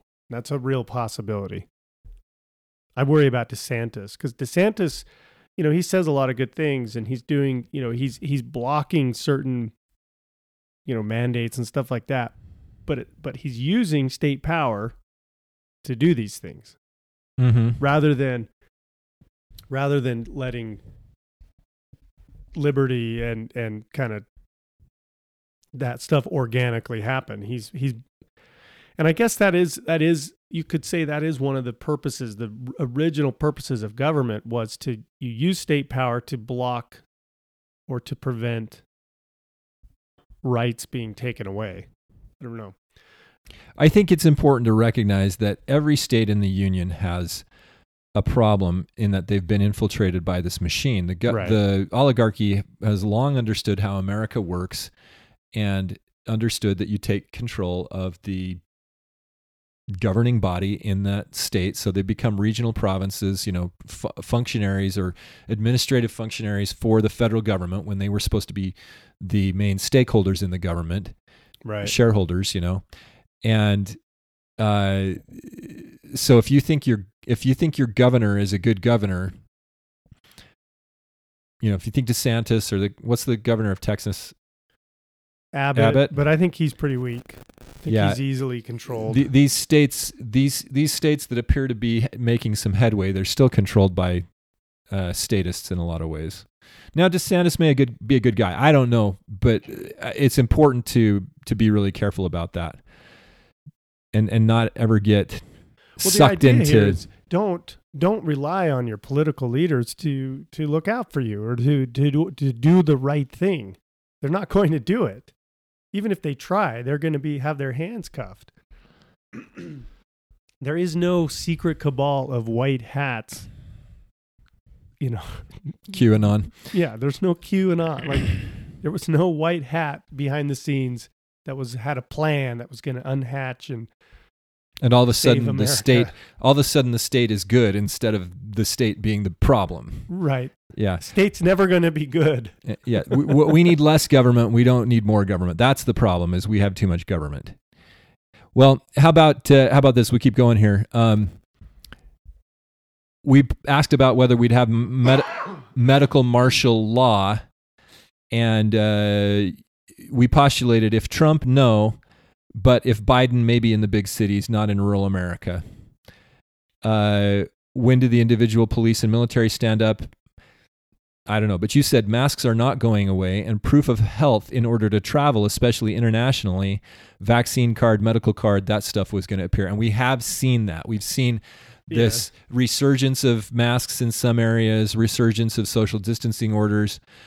The issue with the vaccine mandates has has been front and center, but it's kind of been beaten back.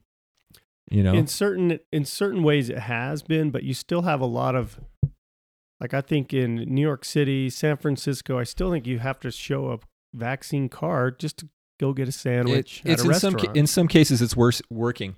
I pointed out that uh, we would see violence and disorder before they were able to actually get that to happen, and we're seeing that in America.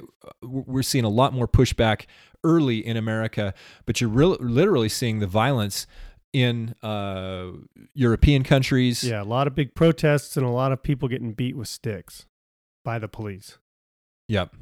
Okay, gun confiscation. We asked if that would happen this year. You said no. I said, well, they need a big event for this.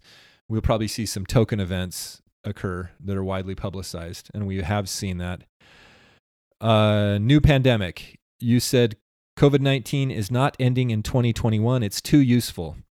But yes, in the future, possibly. And then I have a note here Cox equals strange governor. yeah, yeah. I, I don't remember what I can't remember what we were saying there, but tangent, but I remember saying like he's a weird, really weird dude, and and I still stand by that. we that. stand by this. We we will continue to skewer the governor as long as we possibly can. Uh, string together a few words. Okay, so part two. Part two was our more freeform predictions, and you started off with the word catastrophe. what what do you think is going to happen in general, Bobby? Catastrophe. Care to comment on that? Well, I was worried that what we were going to see is, yeah, just like economic collapse, social, a lot of social unrest. Basically, like the summer of 2020 with all of the the riots. I thought we might see that on a much larger, longer lasting scale. I'm I'm, uh, I'm impressed that- by the resilience of the American Yeah, we- mind. we like didn't they're, see that. They're bent. They've bent, but not broken in a lot of ways. You still have And you have people waking up. you still have you still have these uh, Antifa riots happening in pockets like Portland for some reason in Portland it's like it's like a nightly thing. I don't really know what's going on in Oregon. I do know that Yeah. Oregon is eliminating math, science and reading from their high school curriculum. Well, a lot of these places that have that really got onto defunding the police last year are having these huge crime waves. So I think that people have some buyer's remorse. yeah, there's a lot of there's there's now this quietly there's this wave of refund the police like re- Refund, not yeah. refund like give money back but When you're seeing- refunding them. You're seeing these parents coming out of the woodwork to fight the school boards. yeah. So we're we're Parents- seeing the uh, war going on. By the way, a lot of those parents have been labeled as white supremacists, even by the FBI. Especially the Hispanic ones Yeah, and uh, those Hispanic moms who don't want their kids learning that crap, learning to become. They don't want their boys learning to become girls. right. or learning about critical race theory or whatever yeah they're they're not well received by these entrenched school board people and the, and the the machinery is starting try like in in one California school district the parents had had some significant success and then the union brought out the big guns meaning their their money Right. and started uh, the mudslinging campaign against all the people that were starting to make traction and getting on the school board yeah, there's there's been this strange we're seeing the war right now talking point that, that this there, there was this was used in the Virginia uh, governor's race Which, by the way, the guy that won, that everyone thought was like a good liberty-loving conservative, is not. He's kind of fooled everybody. But there's this idea that this this your kids don't belong to you. That your kids are actually just wards of the state, and that you have no right to know what they're taught in these public Right. schools. And if you do think you have that right, you're a domestic terrorist, and you need to stand down. What we teach your kids at school is none of your business. Mhm. Like literally, that's what they're not even coding it or hiding it. They're just literally saying, Mhm. "You have no right to know what we teach your kids." Yeah. And so to quote ourselves from part two, we both were pointing out early on in that part two episode that people are going to start to stand up and say enough is enough. And so that's been happening.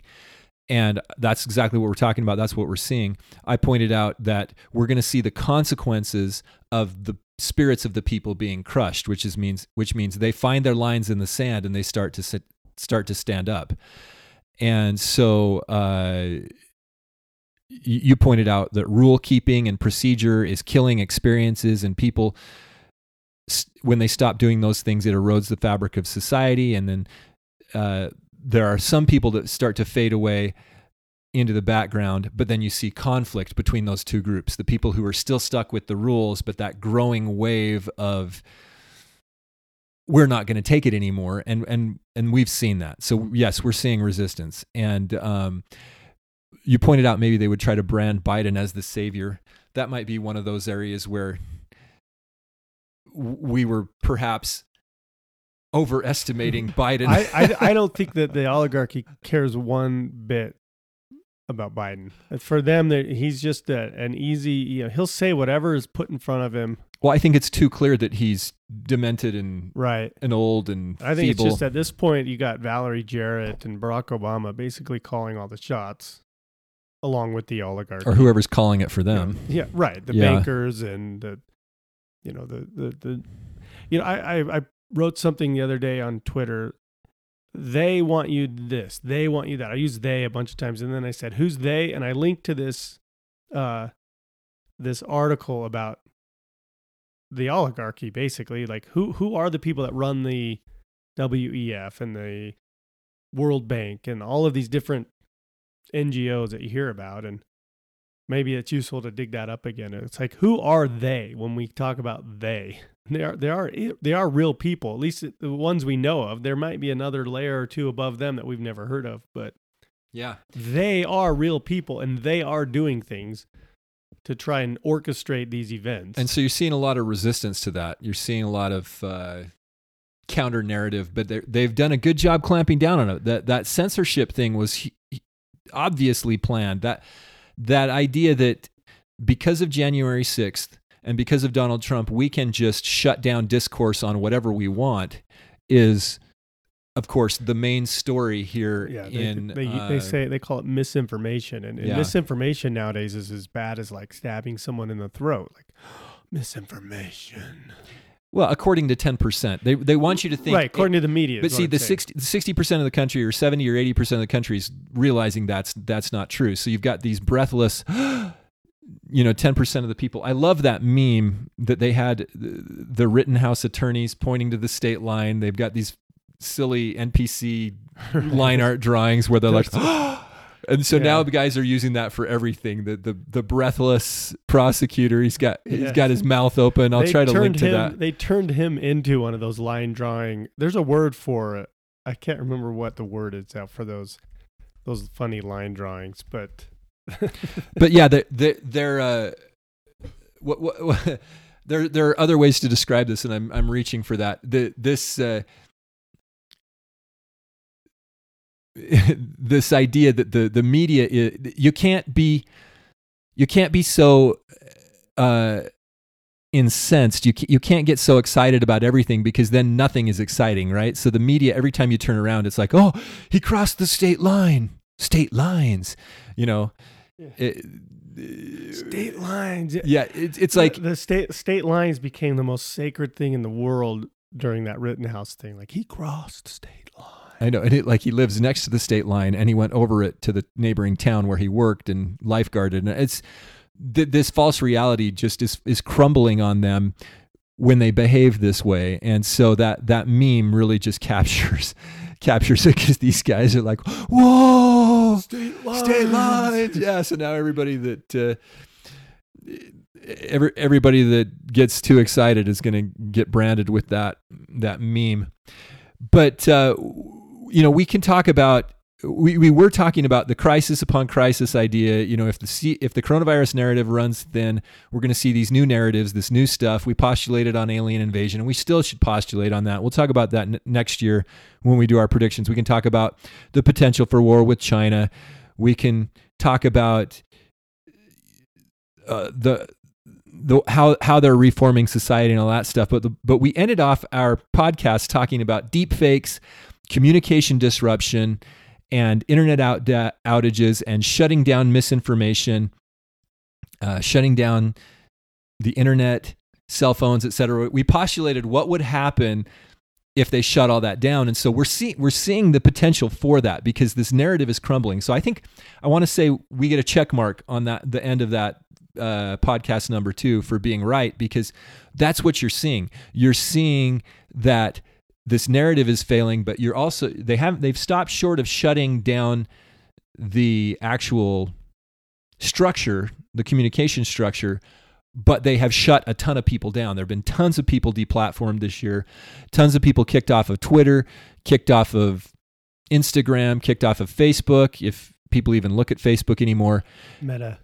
Yeah, the, there's been a heck of a lot of censorship, and so they've they've been trying to to Yeah, I, I, control it on a case by case basis. Sadly. I think censorship is going to be permanent because too many too many kids are growing up being told that the best way to combat ideas that are bad is to censor them, not to come up with a better idea or to have a counter argument. And so you have people who are just like, yeah, shut that down. And so ironically, you know, and this has been happening for a while, but the the place where free speech is dying soonest and quickest is the college campus. right, but I, there's pushback going on. Not a eh, lot. Well, that's the thing. We're In the- starting not to on the see campuses. They're they're trying to crush it before it forms. But the big story, the big story of 2021, I think, is the vaccine failure, because it's clear that they don't work. How dare you? Right. But see, that's what everybody's starting to realize is, oh, my brother-in-law who was vaccinated just died of a heart attack. The that's Well, now know, formulating in people's. heart attacks. Listen, heart attacks are on the rise because of post post pandemic stress syndrome. or stress or cold weather or climate change. You're starting to see that narrative. They're trying to do damage control and on that. young they call people, People in their teens always have heart attacks, Jordan. That's well, so normal. yeah, athletes, sports, uh, Yeah, uh, athletes die every day. soccer players, yeah. Well, you're starting to see this damage control narrative form, and they even have a term for it. They're calling it post-pandemic stress syndrome or, Yeah. So they're stress admitting they're disorder. admitting the pandemic's over. They might have a problem with that. That that might not last very long, but that's what I've seen. Is that that's the reason that all these athletes are collapsing is because of this Yeah, couldn't- stress it disorder. It couldn't be from this huge, giant, obvious variable that's been introduced into their bodies. But see, the sportscaster guys, they're the guys that kind of are apolitical. They're they're like, uh, no, but, but for a long time, up until Yeah. the last few years, Yeah. it's been like, well, we're not we're, we're not so worried about that. Let's get back to the game, and they, they have their perceived, Sometimes they're- Yeah, sometimes they slip up and reveal their true yeah, feelings. and more so lately. But now the thing is, a lot of these guys are saying everybody wants to know if he was vaxxed. right. It's coming out, it's slipping through, and so that's the big story for 2020 is that everybody's kind of going. Not everybody, but that 80%, that 60 to 80% of the country that's that's trying to wake up, they're going in their minds, they're saying, uh, the vaccine might not be so good. Well, it's like LeBron James, who is literally a mouthpiece for the regime, was test. I think we mentioned this He last tested week. positive for tested COVID. positive, and he tweeted something very, and then he posted like six or seven fish emoji, something very fishy going on, and that's all he wrote. Right. He you can pay the guy gazillions of dollars and and shut him up, but there's a point where a man and this guy's a strong black man, he's he thinks he's the man, right? Right. All, a The- lot of the guys king. He Yeah. calls himself the well, king. but, but guys like that. They like to be independent. They like to not be controlled. They like to be kind of in charge of their scenario and the guy's got a lot of money, there could be a turning point where he all of a sudden goes, you know what? Screw it. Yeah. I mean, he'd say F it. And then, uh, I don't- I especially don't if think they. it's going to happen with him. I don't think well, he no, has. but the- if I he, don't get, think he if he gets va- if he got vaccine damaged, I think he it might piss him off enough that he yeah, might if do he, it. if that's that's true, but I don't think. See, I, I don't think a lot of these guys. Yeah, but is he going to take the next shot? I mean, how that's the problem over the next shots. couple of years. I don't think he's taken any of these shots. I think a lot of these guys have faked it. well, you don't think he took it? He he tweeted that it was fishy that he got, caught it after having Right. I think no, the- in in public he's taken. He says he's taken it, but I think there's a lot of people in. Why would he of- tweet that though? well, because he tested positive and had to miss a game or two. Yeah, but that means he must have had the vaccine, right? If Well, that's what I'm saying. Is in in the public eye, maybe he maybe he's maybe he really did take the shot. But I think a lot of people have gotten fake shots, and then you have a lot of people, athletes, that are getting in trouble for for having, faked got him got fake the shot. vaccine cards. Yeah. Well, no, th- th- they're smart. But okay, so so LeBron James, it could go either way. I'm not saying he's going to wake up. I'm just saying it's possible if he if But he was duped, you could see a backlash. The point is, yeah, people, regular people are, are saying something fishy's going on. I I I phrase it like. Now You're you're the- right that a lot of these these heads of state or whoever they're getting saline shots or they're not actually yeah. getting the shot. Well, remember during that initial push when everybody was posting their pictures, there was a lot where you could tell that the needle wasn't even there. or There are the- the dozens- syringe was empty. or- Dozens and dozens of examples, if not hundreds. I'm not going to go do the homework for you on this one, but one example was the uh, what's her name? One of the royal family, the prince's wife, Prince William's wife. What's her name? Uh, is that Camilla or I don't know? I don't know. Princess Diana. It's the it's no, that was the good one.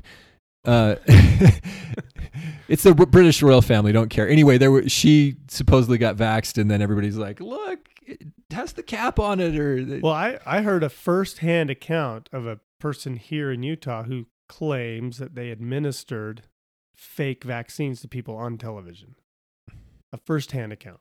yeah, there's a lot of those out there. A lot of nurses who are like, "Yeah, well, it was all for show." But here's the thing, though, is by now, the the people getting because the state of Utah is pushing the booster hard right now. Really? Yeah, Because I'm not paying any attention. I only do so I can talk about it. I don't really, think a I, lot don't, of, I don't think I a talk about things I'm not even paying attention I don't to. see as many billboards as I used to along the highway from these guys. I just I checked their Twitter account. they might be running out of cares money.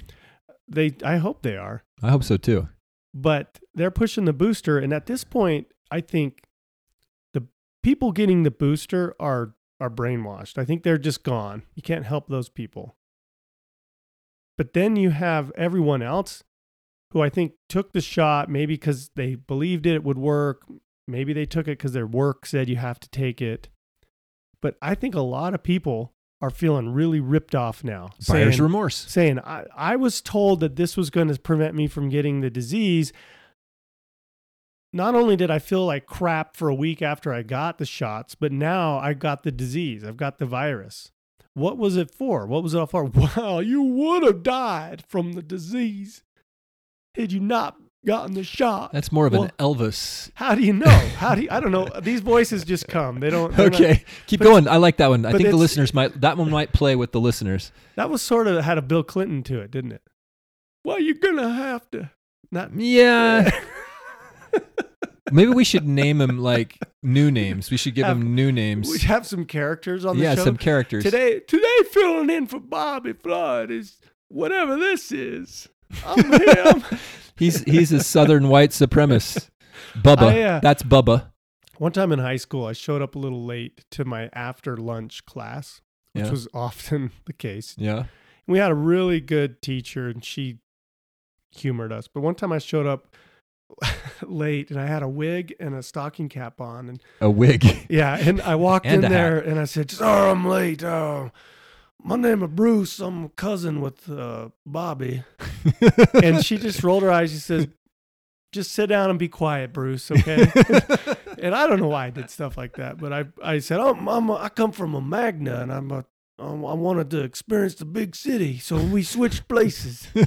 so Bobby, he's off in Magna. She's like, "That's great. Just be quiet and let's get on with the lesson." he wanted to play the part. but she she's like, enough is and she enough. was she was a really cool, and she just said, "Fine, just be quiet. let's get on with the lesson." And she humored us. But anyway, there are what- there are some what- really good teachers out there. There's some really really really good teachers out there. what people are being told is that, oh yeah, you got vaccinated and then you got sick, but imagine what it would have been like if you'd not got vaccinated. Well, you can't. You can't. That's like Lisa's bear rock. Lisa, I want to buy your rock. It's one of my favorite Simpsons scenarios. I'm drawing a blank here. Where where there's there's been a rash of bear attacks in the city or tiger attacks or something. And, and Homer's like, "See that rock? That rock prevents tiger attacks." And Lisa goes, "Well, that's spacious reasoning." And he goes, "Thank you."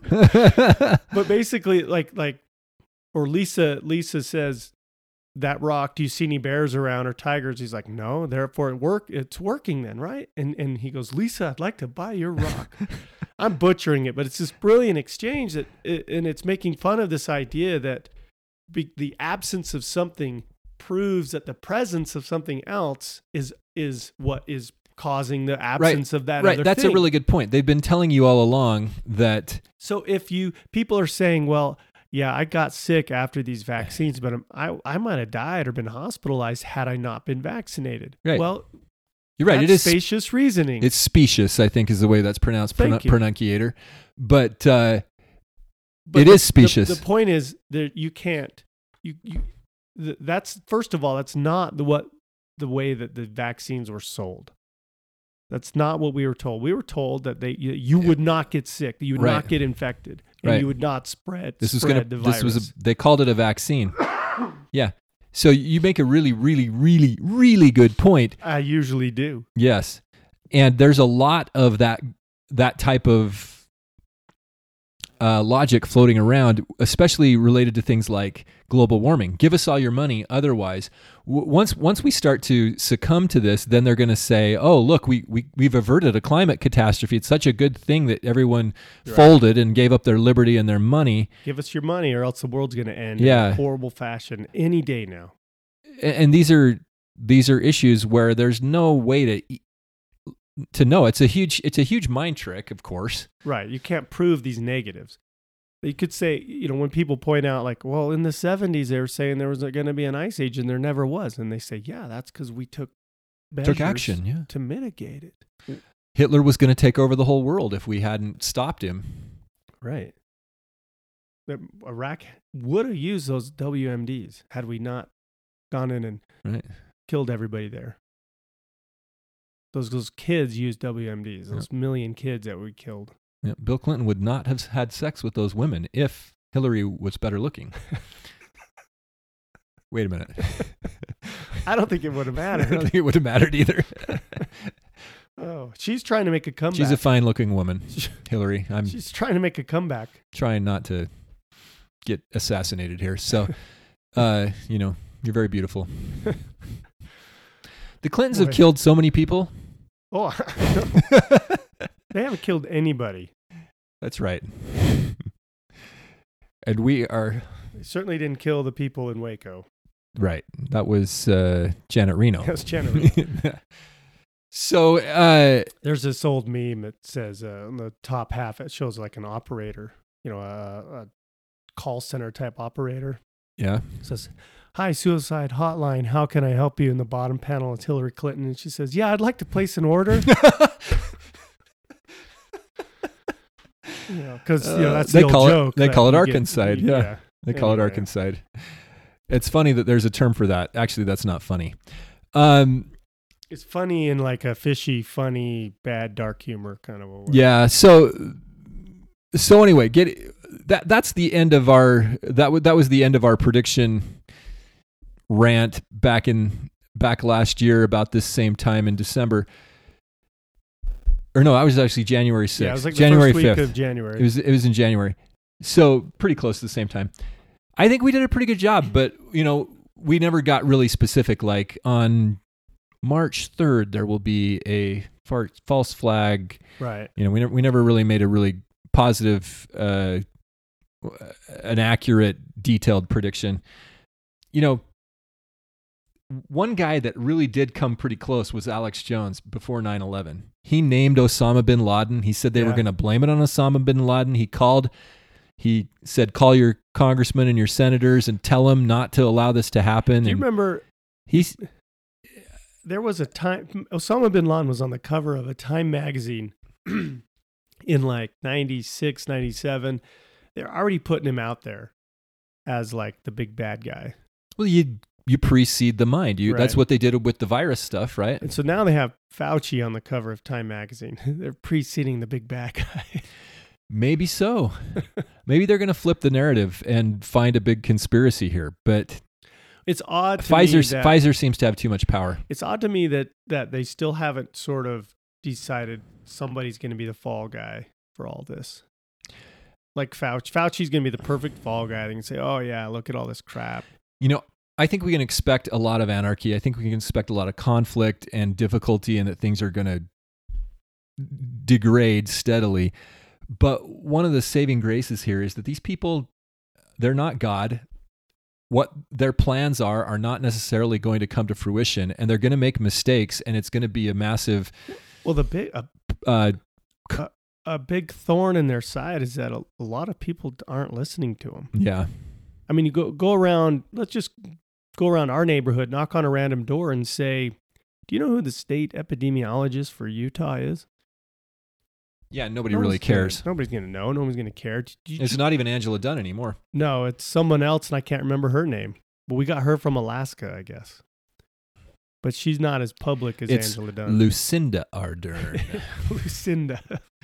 But or or go out and say, did did you hear what? Uh, you know, do you, do you know who Klaus Schwab is? They're gonna be like, oh, is that the financial guy? Like, no one's gonna, no one's paying attention to these guys. To part of that's good because we're just living our lives. yeah, but part of it's bad. Part of it's bad in the sense that hey, if we could, if we did pay a little more attention to these people and saw what they were doing, it would be easier to to say, yeah, we're not doing that.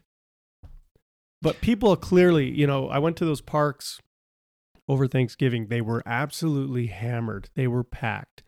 I've seen pic- pi people are posting pictures of bars and clubs and concerts and sporting events. I mean, the, the college football was absolutely hammer packed this this last fall.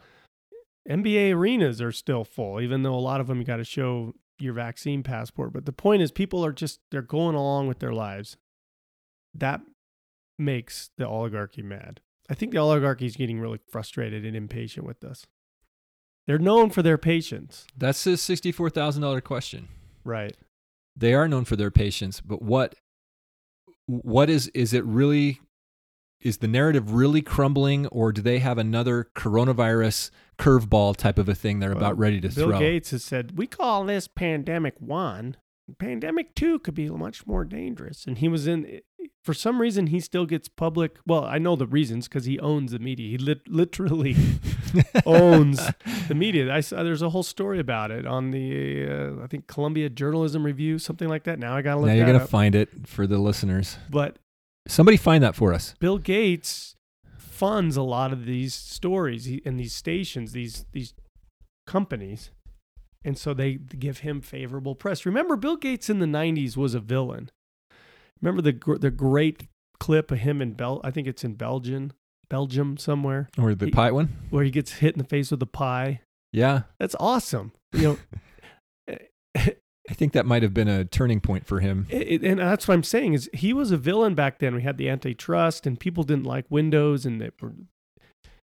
Well, what changed? What what changed to him become this grandfatherly philanthropist that loves America and loves the world and wants to save the world? Yeah, a lot of people aren't buying that. Though. Money. He bought all this coverage. He, you know, yeah, a lot of people aren't buying it, but You- the point is that his the image. point has is that you can buy anything in this world with money. Yeah, you can buy a whole new image.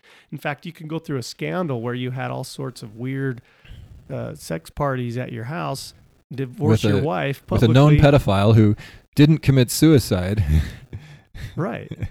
Do you know in the so the Ghislaine, the Ghislaine Maxwell trial is still ongoing. It's been I haven't kept been quiet. paying very much attention to that either. There hasn't been a whole lot of like There's been like a dampen, type stuff. dampening but she allegedly, apparently, because we have no actual coverage of this other than like people who are getting fed sources or who are in the courtroom, but there's no Do they have a there's no television.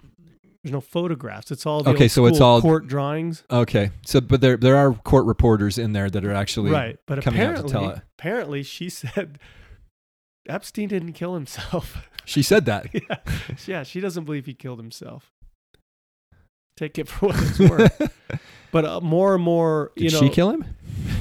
she might have. More and more of these like connections have come out. You know, the the Atlantic, which is a magazine, and also an ocean, but this was I was the, the magazine. The magazine version came out and said that there's there, there's a lot of well-meaning people who are really concerned about the fake epidemic of child abductions and child trafficking. They're calling it a fake epidemic. Fake. Meanwhile, this trial's going on. Well, Ghislaine Maxwell's tight with the widow of Steve Jobs. I don't even remember her name. Who owns the Atlantic. Atlantic, the magazine, not the ocean? Yeah. They You might own the. you also They have might own the ocean. There you are probably somebody owns that. that. also have stories breaking. There's a CNN producer that worked closely with Chris Cuomo, who's been arrested for child Rape. rape. To Yeah. put it bluntly, and Yeah. like this, there's definitely not a fake epidemic. There's a, a real epidemic of child. Rape. I'll tell you what the fake epidemic was. Well, I think we did pretty good on our. No, I think we had our. I think we. What once you understand the framework for what's going on, I think a lot of our listeners do. Then it, then the you get your pulse on the thing, and it's the details Well, that have t- to fill in. You us what they're and gonna they, do. Yeah, they tell you what's going on. Okay, here's some homework for our listeners. Okay, I'm taking notes. On on the mindvirus.show on this this is episode 53. It'll be up there soon. By the time you listen to it, it'll obviously when you're be up when there. you're listening to it, it will already be online. That'll be weird. Like it Even will, it will be as if it happens spontaneously. listen, even if you listen like on uh, a podcast aggregator, come over to mindvirus.show, get in the comments section of this episode, episode 53, and l- give us some of your predictions for 2022. You can be specific, you can be vague, but get in there and uh, give us some of your predictions. Right, and then we'll comment on your predictions in our prediction episode and tell you whether or not Yeah. your predictions are right or stupid. We will find out who is right and who is dead. I just want to shout out to someone who calls himself "I Play the Radio." They're the one who left the uh, the T-shirts of the day. Uh, quote: Our numbers are murky, and another one quote: I like pockets. And then also Pepe Le Pew commented again. Uh, he he's he or she is an often commenter. What? Let's see. He says, "I'm He's always a he. He's I'm just he. going to read this. He says, I'm always excited when I know the answers to some of the questions you've asked each other. My family did not get a TV until the early 80s because we were talking about TVs and entertainment. Yeah, this person lived out of the country. He says, I still remember listening to entertainment programs on the radio only. We're talking late 70s. I'm not that old. I do feel that I was 30 years behind or older from my contemporaries because how I grew up. But I caught up very rapidly. Looking back, I grew up during a military. He says cup, but I, I'm Coup. sure he meant coup. He's just typing Military fast. Coup and, dis, and a disposed deposed president. Yet I roam the streets like a free bird. See, when I first read that, I was like, hold on a second. That sounds really interesting. I would like to know more about that. Yeah, elaborate, Pepe. He, he's from did- a he's from a country south of us. I'll just leave it at that. Okay. Although I guess I don't have to protect his well, identity all too of much. those countries south of us had military coups. Yeah, so you can kind of guess what the situation was. But yeah, he he he grew up in poor circumstances, so you can imagine a, a kid just. yeah. It could have been one of these kids you've seen in the uh, the videos of the our troops running around Iraq. You know who else grew up during a coup? Our kids. Yeah, they didn't really We, see it. we lived they? through January 6th. Yeah. Well, we uh yeah, so get on there and and give us some of your predictions that you have for 2022. It could be it doesn't have to be like about politics or coronavirus. Give us anything you want to predict. Yeah. Pop culture, Please- sports. Please predict uh, which stocks will make us billionaires, or which new was a- cryptocurrencies we can buy. There's a there was a Twitter account called Nancy Pelosi Portfolio Tracker, and all they were doing was talking about Her portfolio. her, her publicly available Yeah. portfolio, and they got they got erased. Twitter got a new CEO. Jack Dorsey stepped down, and the new guy's even worse on censorship. And he's immediately instigated changes that are making Uh, Twitter get off of Twitter. worse. Bobby, you have a pass because we need you to like be spying on what's going on. But get off of Twitter. All get off of social media. Facebook. Social media is very harmful to your brain and your soul. Yeah, It really is. It's time. It's time for people to be done with it. Tell your friends that it's not cool anymore. Reconnect with people you actually know. You want to show some photos? Switch to Telegram. That's awesome. Email your buddy photos and let just give the FOMO to your one Yeah. friend, not Use your email. fake email friend or your fake Facebook friends. Yeah, remember when we used to email stuff around? or text it. There's a whole episode in The Office about Michael Scott forwards all these stupid jokes and stuff with email. like no one does that anymore. they just post it to their social media. Yeah, yeah, they just retweet it. We- well, one thing's for sure: we are lazy. Yeah. If you if you have a business idea, make sure that it's convenient for people, and then it'll probably do well. Yeah, make sure it doesn't If you're making involve something reading convenient. words. Make sure it doesn't involve leaving the house. Moving or walking. Make sure it, it all that it, it involves is touching a button on a smartphone. That's probably a, a successful idea right there. And make sure that that button, make sure that button gives them dopamine, because we Yeah. live in a in an era where we have a digital liquor cabinet Yeah, I would say it's even it's a digital pharmacy, digital pharmacy. If you if just poke it all the time, and it gives you it gives you, can make a- endorphins. Make a button that releases dopamine and also it gives everybody who pushes that button a sense of moral superiority. You've got something. oh, we got to end with the Aldous Huxley quote that I sent you. okay, yeah, Do you have that? Yeah. You should read it. I don't think I have it here. Open up my digital pharmacy here. Yeah. Because this is this really encapsulates what's going on. I've been reading a little bit about Aldous Huxley lately. He wrote Brave New World, by the way, for the uninformed. yeah, and he kind of grew up in a weird uh, era in like Southern California with all these secret societies Yeah, and the progressives and, and stuff. these little clubs. But you want me to read it? This is the the the quote from. See, this Aldous is this is how this is how Jesus was crucified. This this is why people people um Do you know the context of this quote? no, I don't know the context of this quote, but I'm thinking back to the movie The Life of Brian, which we have uh, we've linked to some of the movie clips on our website. Mass mentality, and we talked about the madness of herds and stuff like that. It's it's not just mass mentality, but mass mentality is required, or or other people peer pressure is required for this to to to really come to fruition because just by yourself you don't necessarily cave to to uh, doing stupid things to demonstrate your virtue but when there are people to demonstrate your virtue to then Right. virtue signaling becomes a thing. And we the, virtue signaling if we were going to write a book about the last decade maybe we would title it virtue signaling and the rise of social media because people love to signal their virtue and you can get them to do all kinds of evil things when they get to signal their virtue. And so huxley encapsulated this in this in this little quote i sent over to bobby and Yeah. i'll put He it on says- the website.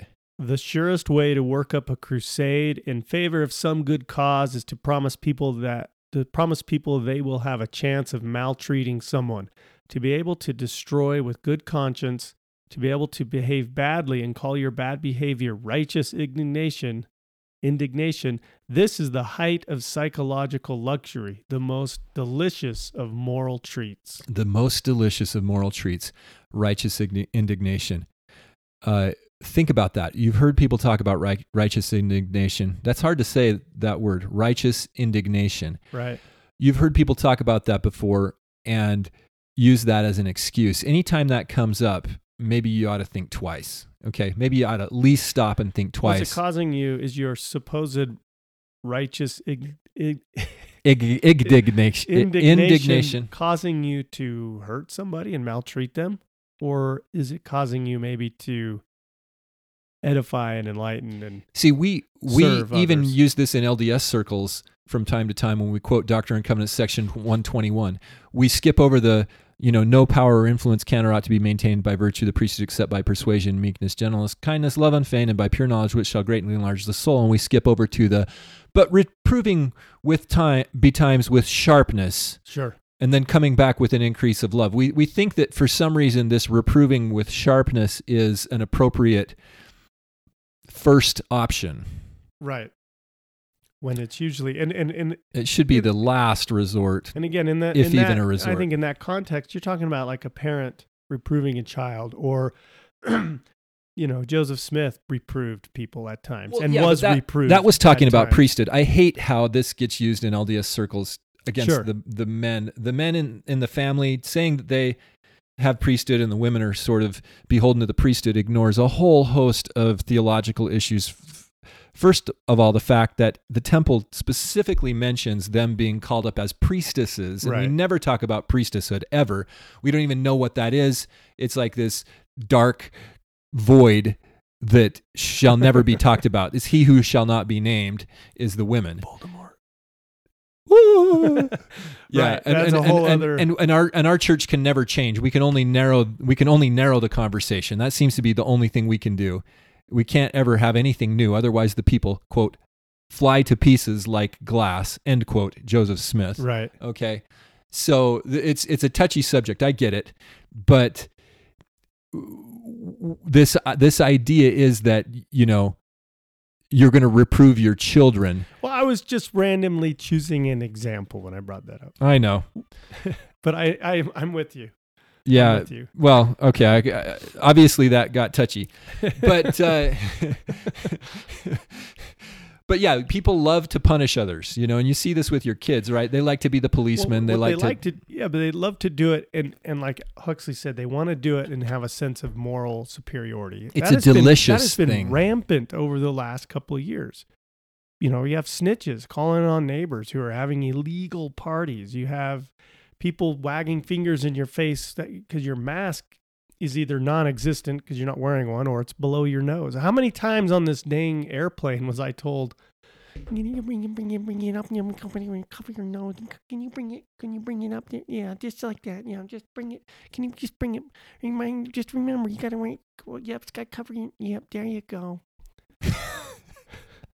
A few times. Uh, a few times. well, yeah, you're not doing it right. That's essentially you're not doing that right. You're not. We're we all get really critical. Look, I'm hoping this doesn't have too many swear words. I'm just going to bring it all back to the beginning.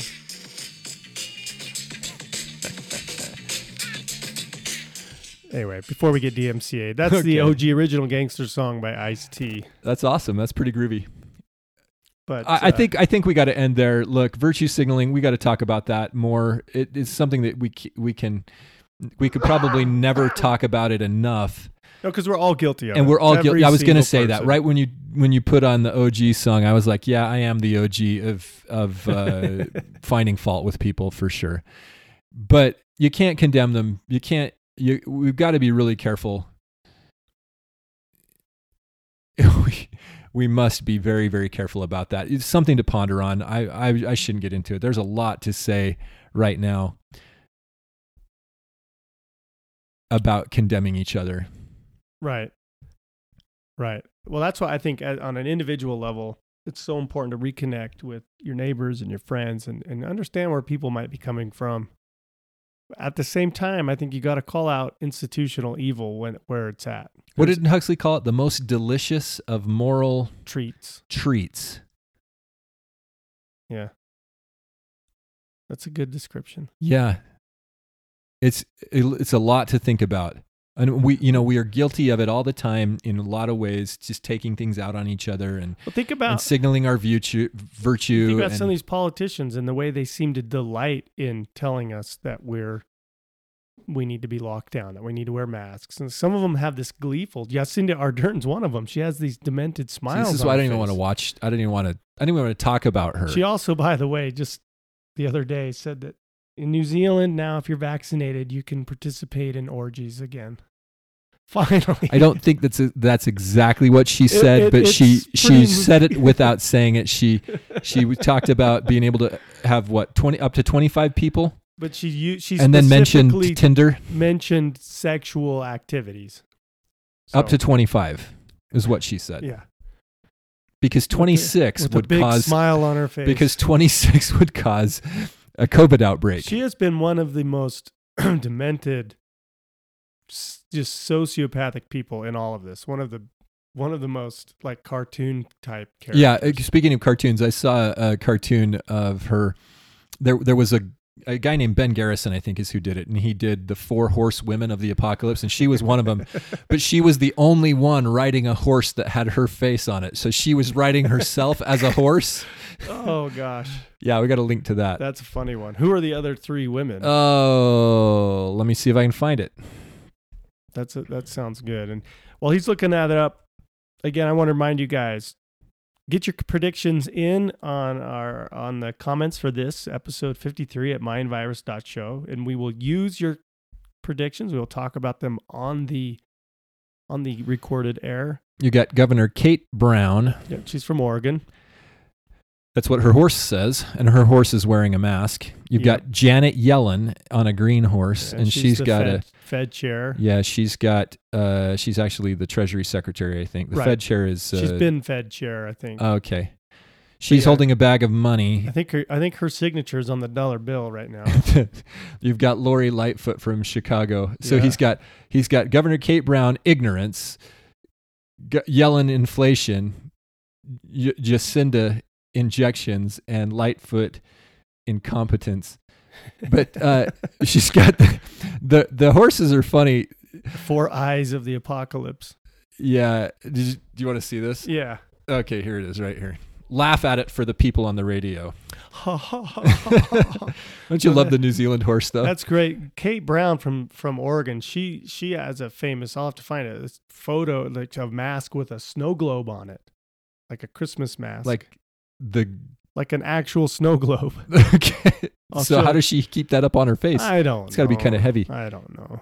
Yacinda is wielding a big syringe like a sword, and The her horse is locked horse up has her And own face. Yeah. Isn't that great? Lori Lightfoot has a handgun because Chicago is famous for its Killing everybody. murders. Yeah. yeah. That's that's really good. Yeah. Well done. So yeah, so I just love the she's got a she's riding a horse with her own face on it. Very creative. Uh, oh boy. it is Garrison, right? Yep. Ben Garrison at grrrgraphics.com. I think you say that graph grr graphics is how that goes. Graphics. So we'll we'll we'll post very the creative. image onto mindvirus.show episode 53. I don't know what we will call it yet. Review of predictions, predict re re predictions, redictions. Redactions. we come up with a. That's one thing we haven't yet figured out is the title for this episode. Well, Jordan's u- usually the one that comes up with that, and he's usually pretty good about it. Okay. So, thanks everybody for listening. This is the mindvirus.show, or this is the Mind Virus Show. Find us at mindvirus.show. Let's be, be semantic here. Yeah, uh, we do appreciate you listening and uh, do appreciate your comments when you have them. Maybe we could do a uh, one of those print on demand T-shirt things. I Oh, like yeah, pockets. I've got some connections. no, but we you we can just sign up. Like they Yeah. make a. Yeah. Do you do you have a, f- a friend that does uh, a print on demand uh, Yeah. website type of thing? Well, they they've got a, a, a t-shirt press, so they can do one-offs, and it's not too expensive. I think they might want to print like ten. we could do that. Our numbers are murky. We could email the T-shirts out to our email list. Well, that would require a physical address. You can't email a t-shirt. Oh, You can email a coupon for a t-shirt. okay. Well, maybe we'll re- we'll rethink that. Okay. Hey, uh, Maybe we'll have a contest. Best prediction gets a T-shirt or a lifetime membership to the. I could commit to that right the now. If you make if you make the best prediction in one year, provided the postal system still works, I think I could. I would be willing to foot at least half of the bill for that T-shirt. that could be fun. Maybe we maybe we need a merch shop to go along with our website. Merch, yeah, that's what they call it now. Merch. merch. Merch. Some hot mind virus merch. And dice merchandise. and dice, Not just. I don't want to sell dice. merch and dice.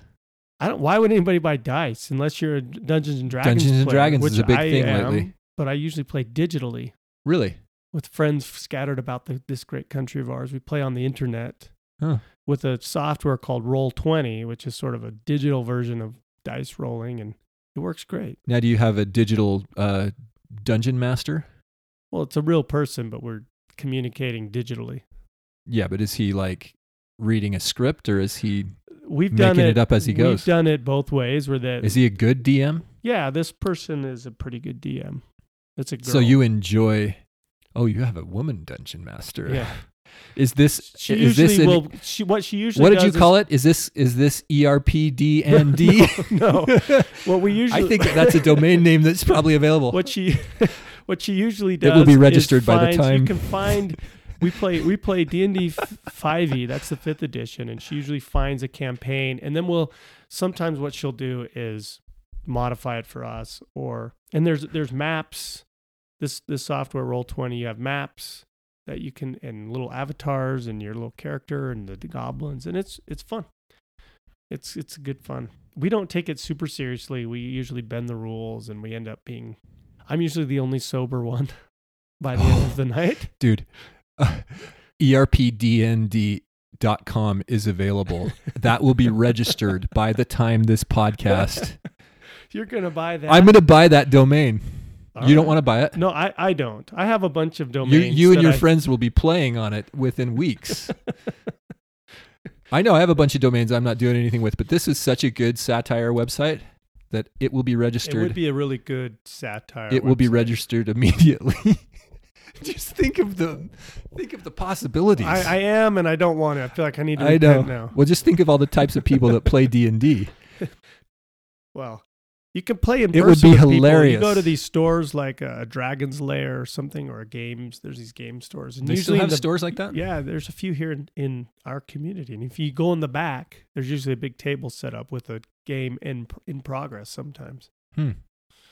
Is it a regular D and D or ERP? It's it's D&D? like five dudes that look like they need to get out of that shop more often. that's why this But- domain is going to be so. but I think we bought so we're we're having trouble wrapping this up, guys. I know. we- a few years ago I bought uh If you're still listening, we, we bought a game. It was sort of a D&D for kids and families and we played it in the family and the we had some fun with that. But anyway, who was the DM then? I was for that one. We have some D and Ders in my family. So, is that what you call them? What do you call them? D and Ders? Yeah, sure. It can be really fun if the the key to having fun playing Dungeons and Dragons is that everybody at the table needs to ha- to participate. Well, these kids have fun just thinking about it and talking about it. Yeah. They're like, oh, I'm making a new character. What's the name going to be? Yeah. Well, oh, and- and what's it going? What's its the- race going to be? The irony is a lot of people are like, that's so nerdy. And then they go and they love Lord of the Rings, which Lord of the Rings is a movie version of D&D. Pretty much. Or some of these video games that we play nowadays. They're all it is is a it's a it's a tabletop version of Lord of the Rings. You know, you're a character. You might be an elf. You might be a dwarf. You might be a cleric. You might be a, a fighter. Yeah. See, your personality type totally gets into this stuff. and you and you just have fun and, and you can really have fun with it without being a d&d nerd if just but everybody at the table's got to know like okay i'm going to go along with this It's like the movie Pacific Rim. You just Right. have to listen to the very first part and understand it and buy into it. there's a group of voice actors um who have a have a show called critical role you can find them on youtube I've heard of this before. And I've had to they- tell people to stop watching that and get their chores done before. they they will do these weeks long Dungeons and Dragons campaigns, and they're voice actors. They're very talented, you know. And, and I, you know, from my voice acting that I understand what a talented voice. oh, so they actor play the voices? They yeah. So they'll have a character. Their character maybe is is their name is No. Gamorph. Gamorph. My name is Gamorph. I'm an I'm I am an half orc. Okay, you tell me what the scenario is, and, I'll And- tell you what Gamorph does. Well, okay. You so- see, you s- you see a giant goblin. no, that that's not what they have. They have like what happens is the kid will put down a figure on this battle board, and he'll say, "You see this," In front- and it's like this big troll. Well, it's like you got to set the stage here, Jordan. Okay, go. Okay, I'm not very good at this. Go ahead. You've been traveling for two days along a lonely forest road when you come across a light in the distant trees, a firelight. It's flickering off of the trees as dusk I unsheath- settles in. Gamorf unsheaths his sword. Are you sure you want to do that? You could put the people at the camp, maybe at. Uh, Gam- uh, Gamorf uh, half unsh- puts his hand on his sword. so, are you deciding that you're going to approach the camp? Gamorf would like to confer with his friends. Why don't you roll for perception? Okay. So then you do a perception check. It, okay. Oh, oh, you you got a fifteen. Now you you perceive that the camp is f- surrounded by friendly people. Z- Xena, d- Xena would like to go dance in front of the camp. Xena, that's not the right name. What's the name? anyway, if you want to if you want to listen to some people who really get into this and are very talented, look up Critical Role on YouTube. Find You- and, and listen to these guys. It's very funny. They laugh a lot. They don't take themselves too seriously. And and they tell some fun stories along the way. you can tell that Jordan here would probably get kicked off of the group pretty quickly. The whole point of D&D is to tell a fun story and to participate in it. It's an interactive It's very imaginative. storytelling and it's a game but no one really wins and and sometimes people have characters that they've carried on for campaigns and games for years and years And then how and then we, the we kids just spent an the extra kids call that uh overpowered, right? Do they call that OP? you can become op but usually if you're following the rules strictly then that prevents that but because then that character gets killed an at some extra point. like half hour talking about dungeons and dragons well, it's intriguing to the listeners. is it let us know okay here's the real question if you would like to participate in a mindvirus.show listener and host dungeons and dragons campaign we might be able to arrange that let us know jordan jordan will be the dm Okay, that would be the worst D and D you have ever experienced. But I guess I could get prepared. that could be interesting we You're- would do it live as a show You're try- would we do it live? Should we ever try to do a live podcast? I, I, do we have the technology for that I think that exists. We would have to like learn to live stream. I know how to live stream, but not from this equipment. We'd have to use like our computers. Um, that sounds like a lot to think about right now. Yeah, you have to think about a whole scenario, a whole. How would we even meet? Would we I'm meet- overwhelmed. Would we meet in a tavern? Would we just be random travelers in a tavern, or would we be fri lifelong friends that are are hired by a mercenary to go rescue his his his money from some goblin thieves? Would we be uh, a disgruntled? Would, would would would we be hired by a disgruntled father that needs us to go save his daughter who was kidnapped by a evil prince, but actually she's not kidnapped. She fell in love with him and is married to him now. I think you would. We would start out as peasants farming pigs. I'm not oppressed. I never voted for him. right. and one of us would get an idea about trying to change the society that we were in so it was less oppressive. So what would, would we uh, like march on the on the castle or something? Be a little ragtag band of peasants throwing peaches at the king. You and your friend Reginald are farming pig. You are cleaning out the pig pen, and the pig escapes. Reggie, you missed it. You missed a pile over there, Reggie. If we don't do this right, Do the you- man of the house is going to cut my arm off. Do you clean the pile up? Do a roll. Do a roll for whether you clean the pile up. What's what's the what's the word for that? Do a roll of decision. A roll of oh, decision. Oh, Okay, I don't know if that's one. That's of not a real words, roll? but Do a roll of a real okay, roll. I've rolled my dice.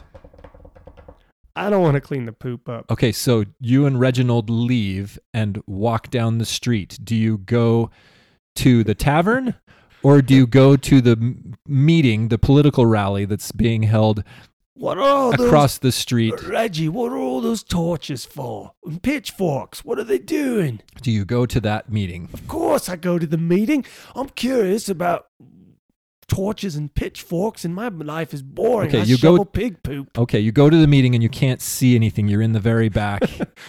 I apologize. Do you- listeners? do we- you push your way through the crowd to we the have front. to we have to wrap this up. okay.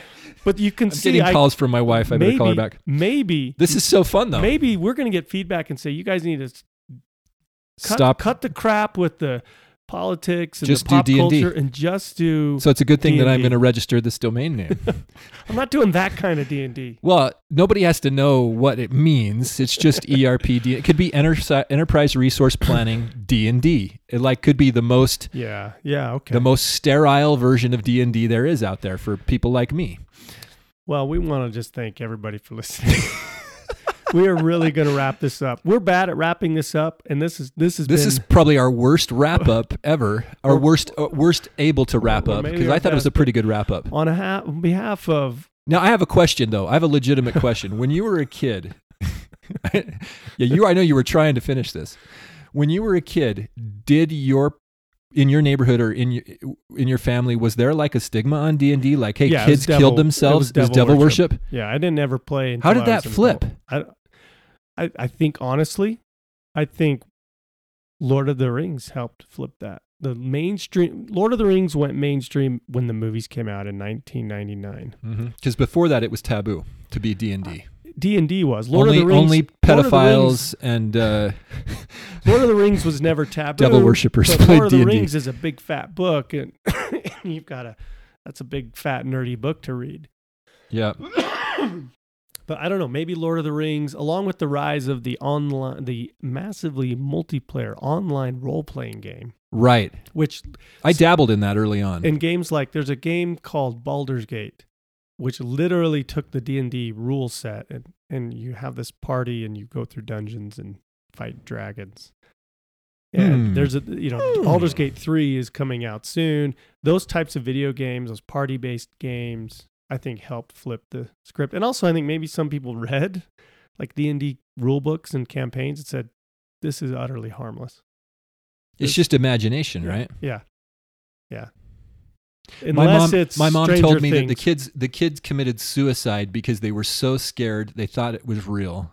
They were I- so I don't scared think of anybody the, ever did that. the demons. There's a bit. There are a lot of urban urban legends that caused. Remember in the '80s, they had the whole Satanism scare. You know, the Jay's Journal. Yeah. And, and Well, but like just the, the trick or treating problems. Like people would say, "Oh, you're gonna." My my parents would religiously check our candy, and I did that for our kids. And I think we Those still do. the- but there was one. There was one or two incidences of, and it was the same guy who had poisoned his kids' candy or something like that. right, those were the those were the scares of back then when it was maybe harder to scare people or easier. I don't know, but nowadays it's you still have the same type of things nowadays with like I don't know. COVID. Well, obviously COVID, but one that comes to mind is the the drink where people were mixing alcoholic drinks and the energy drinks. And I think there was a brand called Four Loco which marketed that and then it got banned. Hmm. even though it's the easiest thing in the world to make it on your own if you want. But Mhm. there's always Huh. some there's always some consumer reports type. You'll sh- you'll shoot your eye out. sure. Yeah. Well, okay. I'm now going to stop talking because I've been prolonging the Well, the episode. on behalf of uh, Jordan Bruno, I'm Bobby Flood for Reginald and what was the other guy's name? Gamorph. Gamorph and Xena the dancer. We are signing off. We are the Mind Virus I'm, ref- I'm refraining from saying anything. Thanks, everybody. We will talk to you again soon. Leave your predictions in the comments of this episode, episode 53. Check out ERP D&D for a picture of Bobby Flood playing D&D Or not. or not. Okay, I'm done. All right. Thanks, everybody.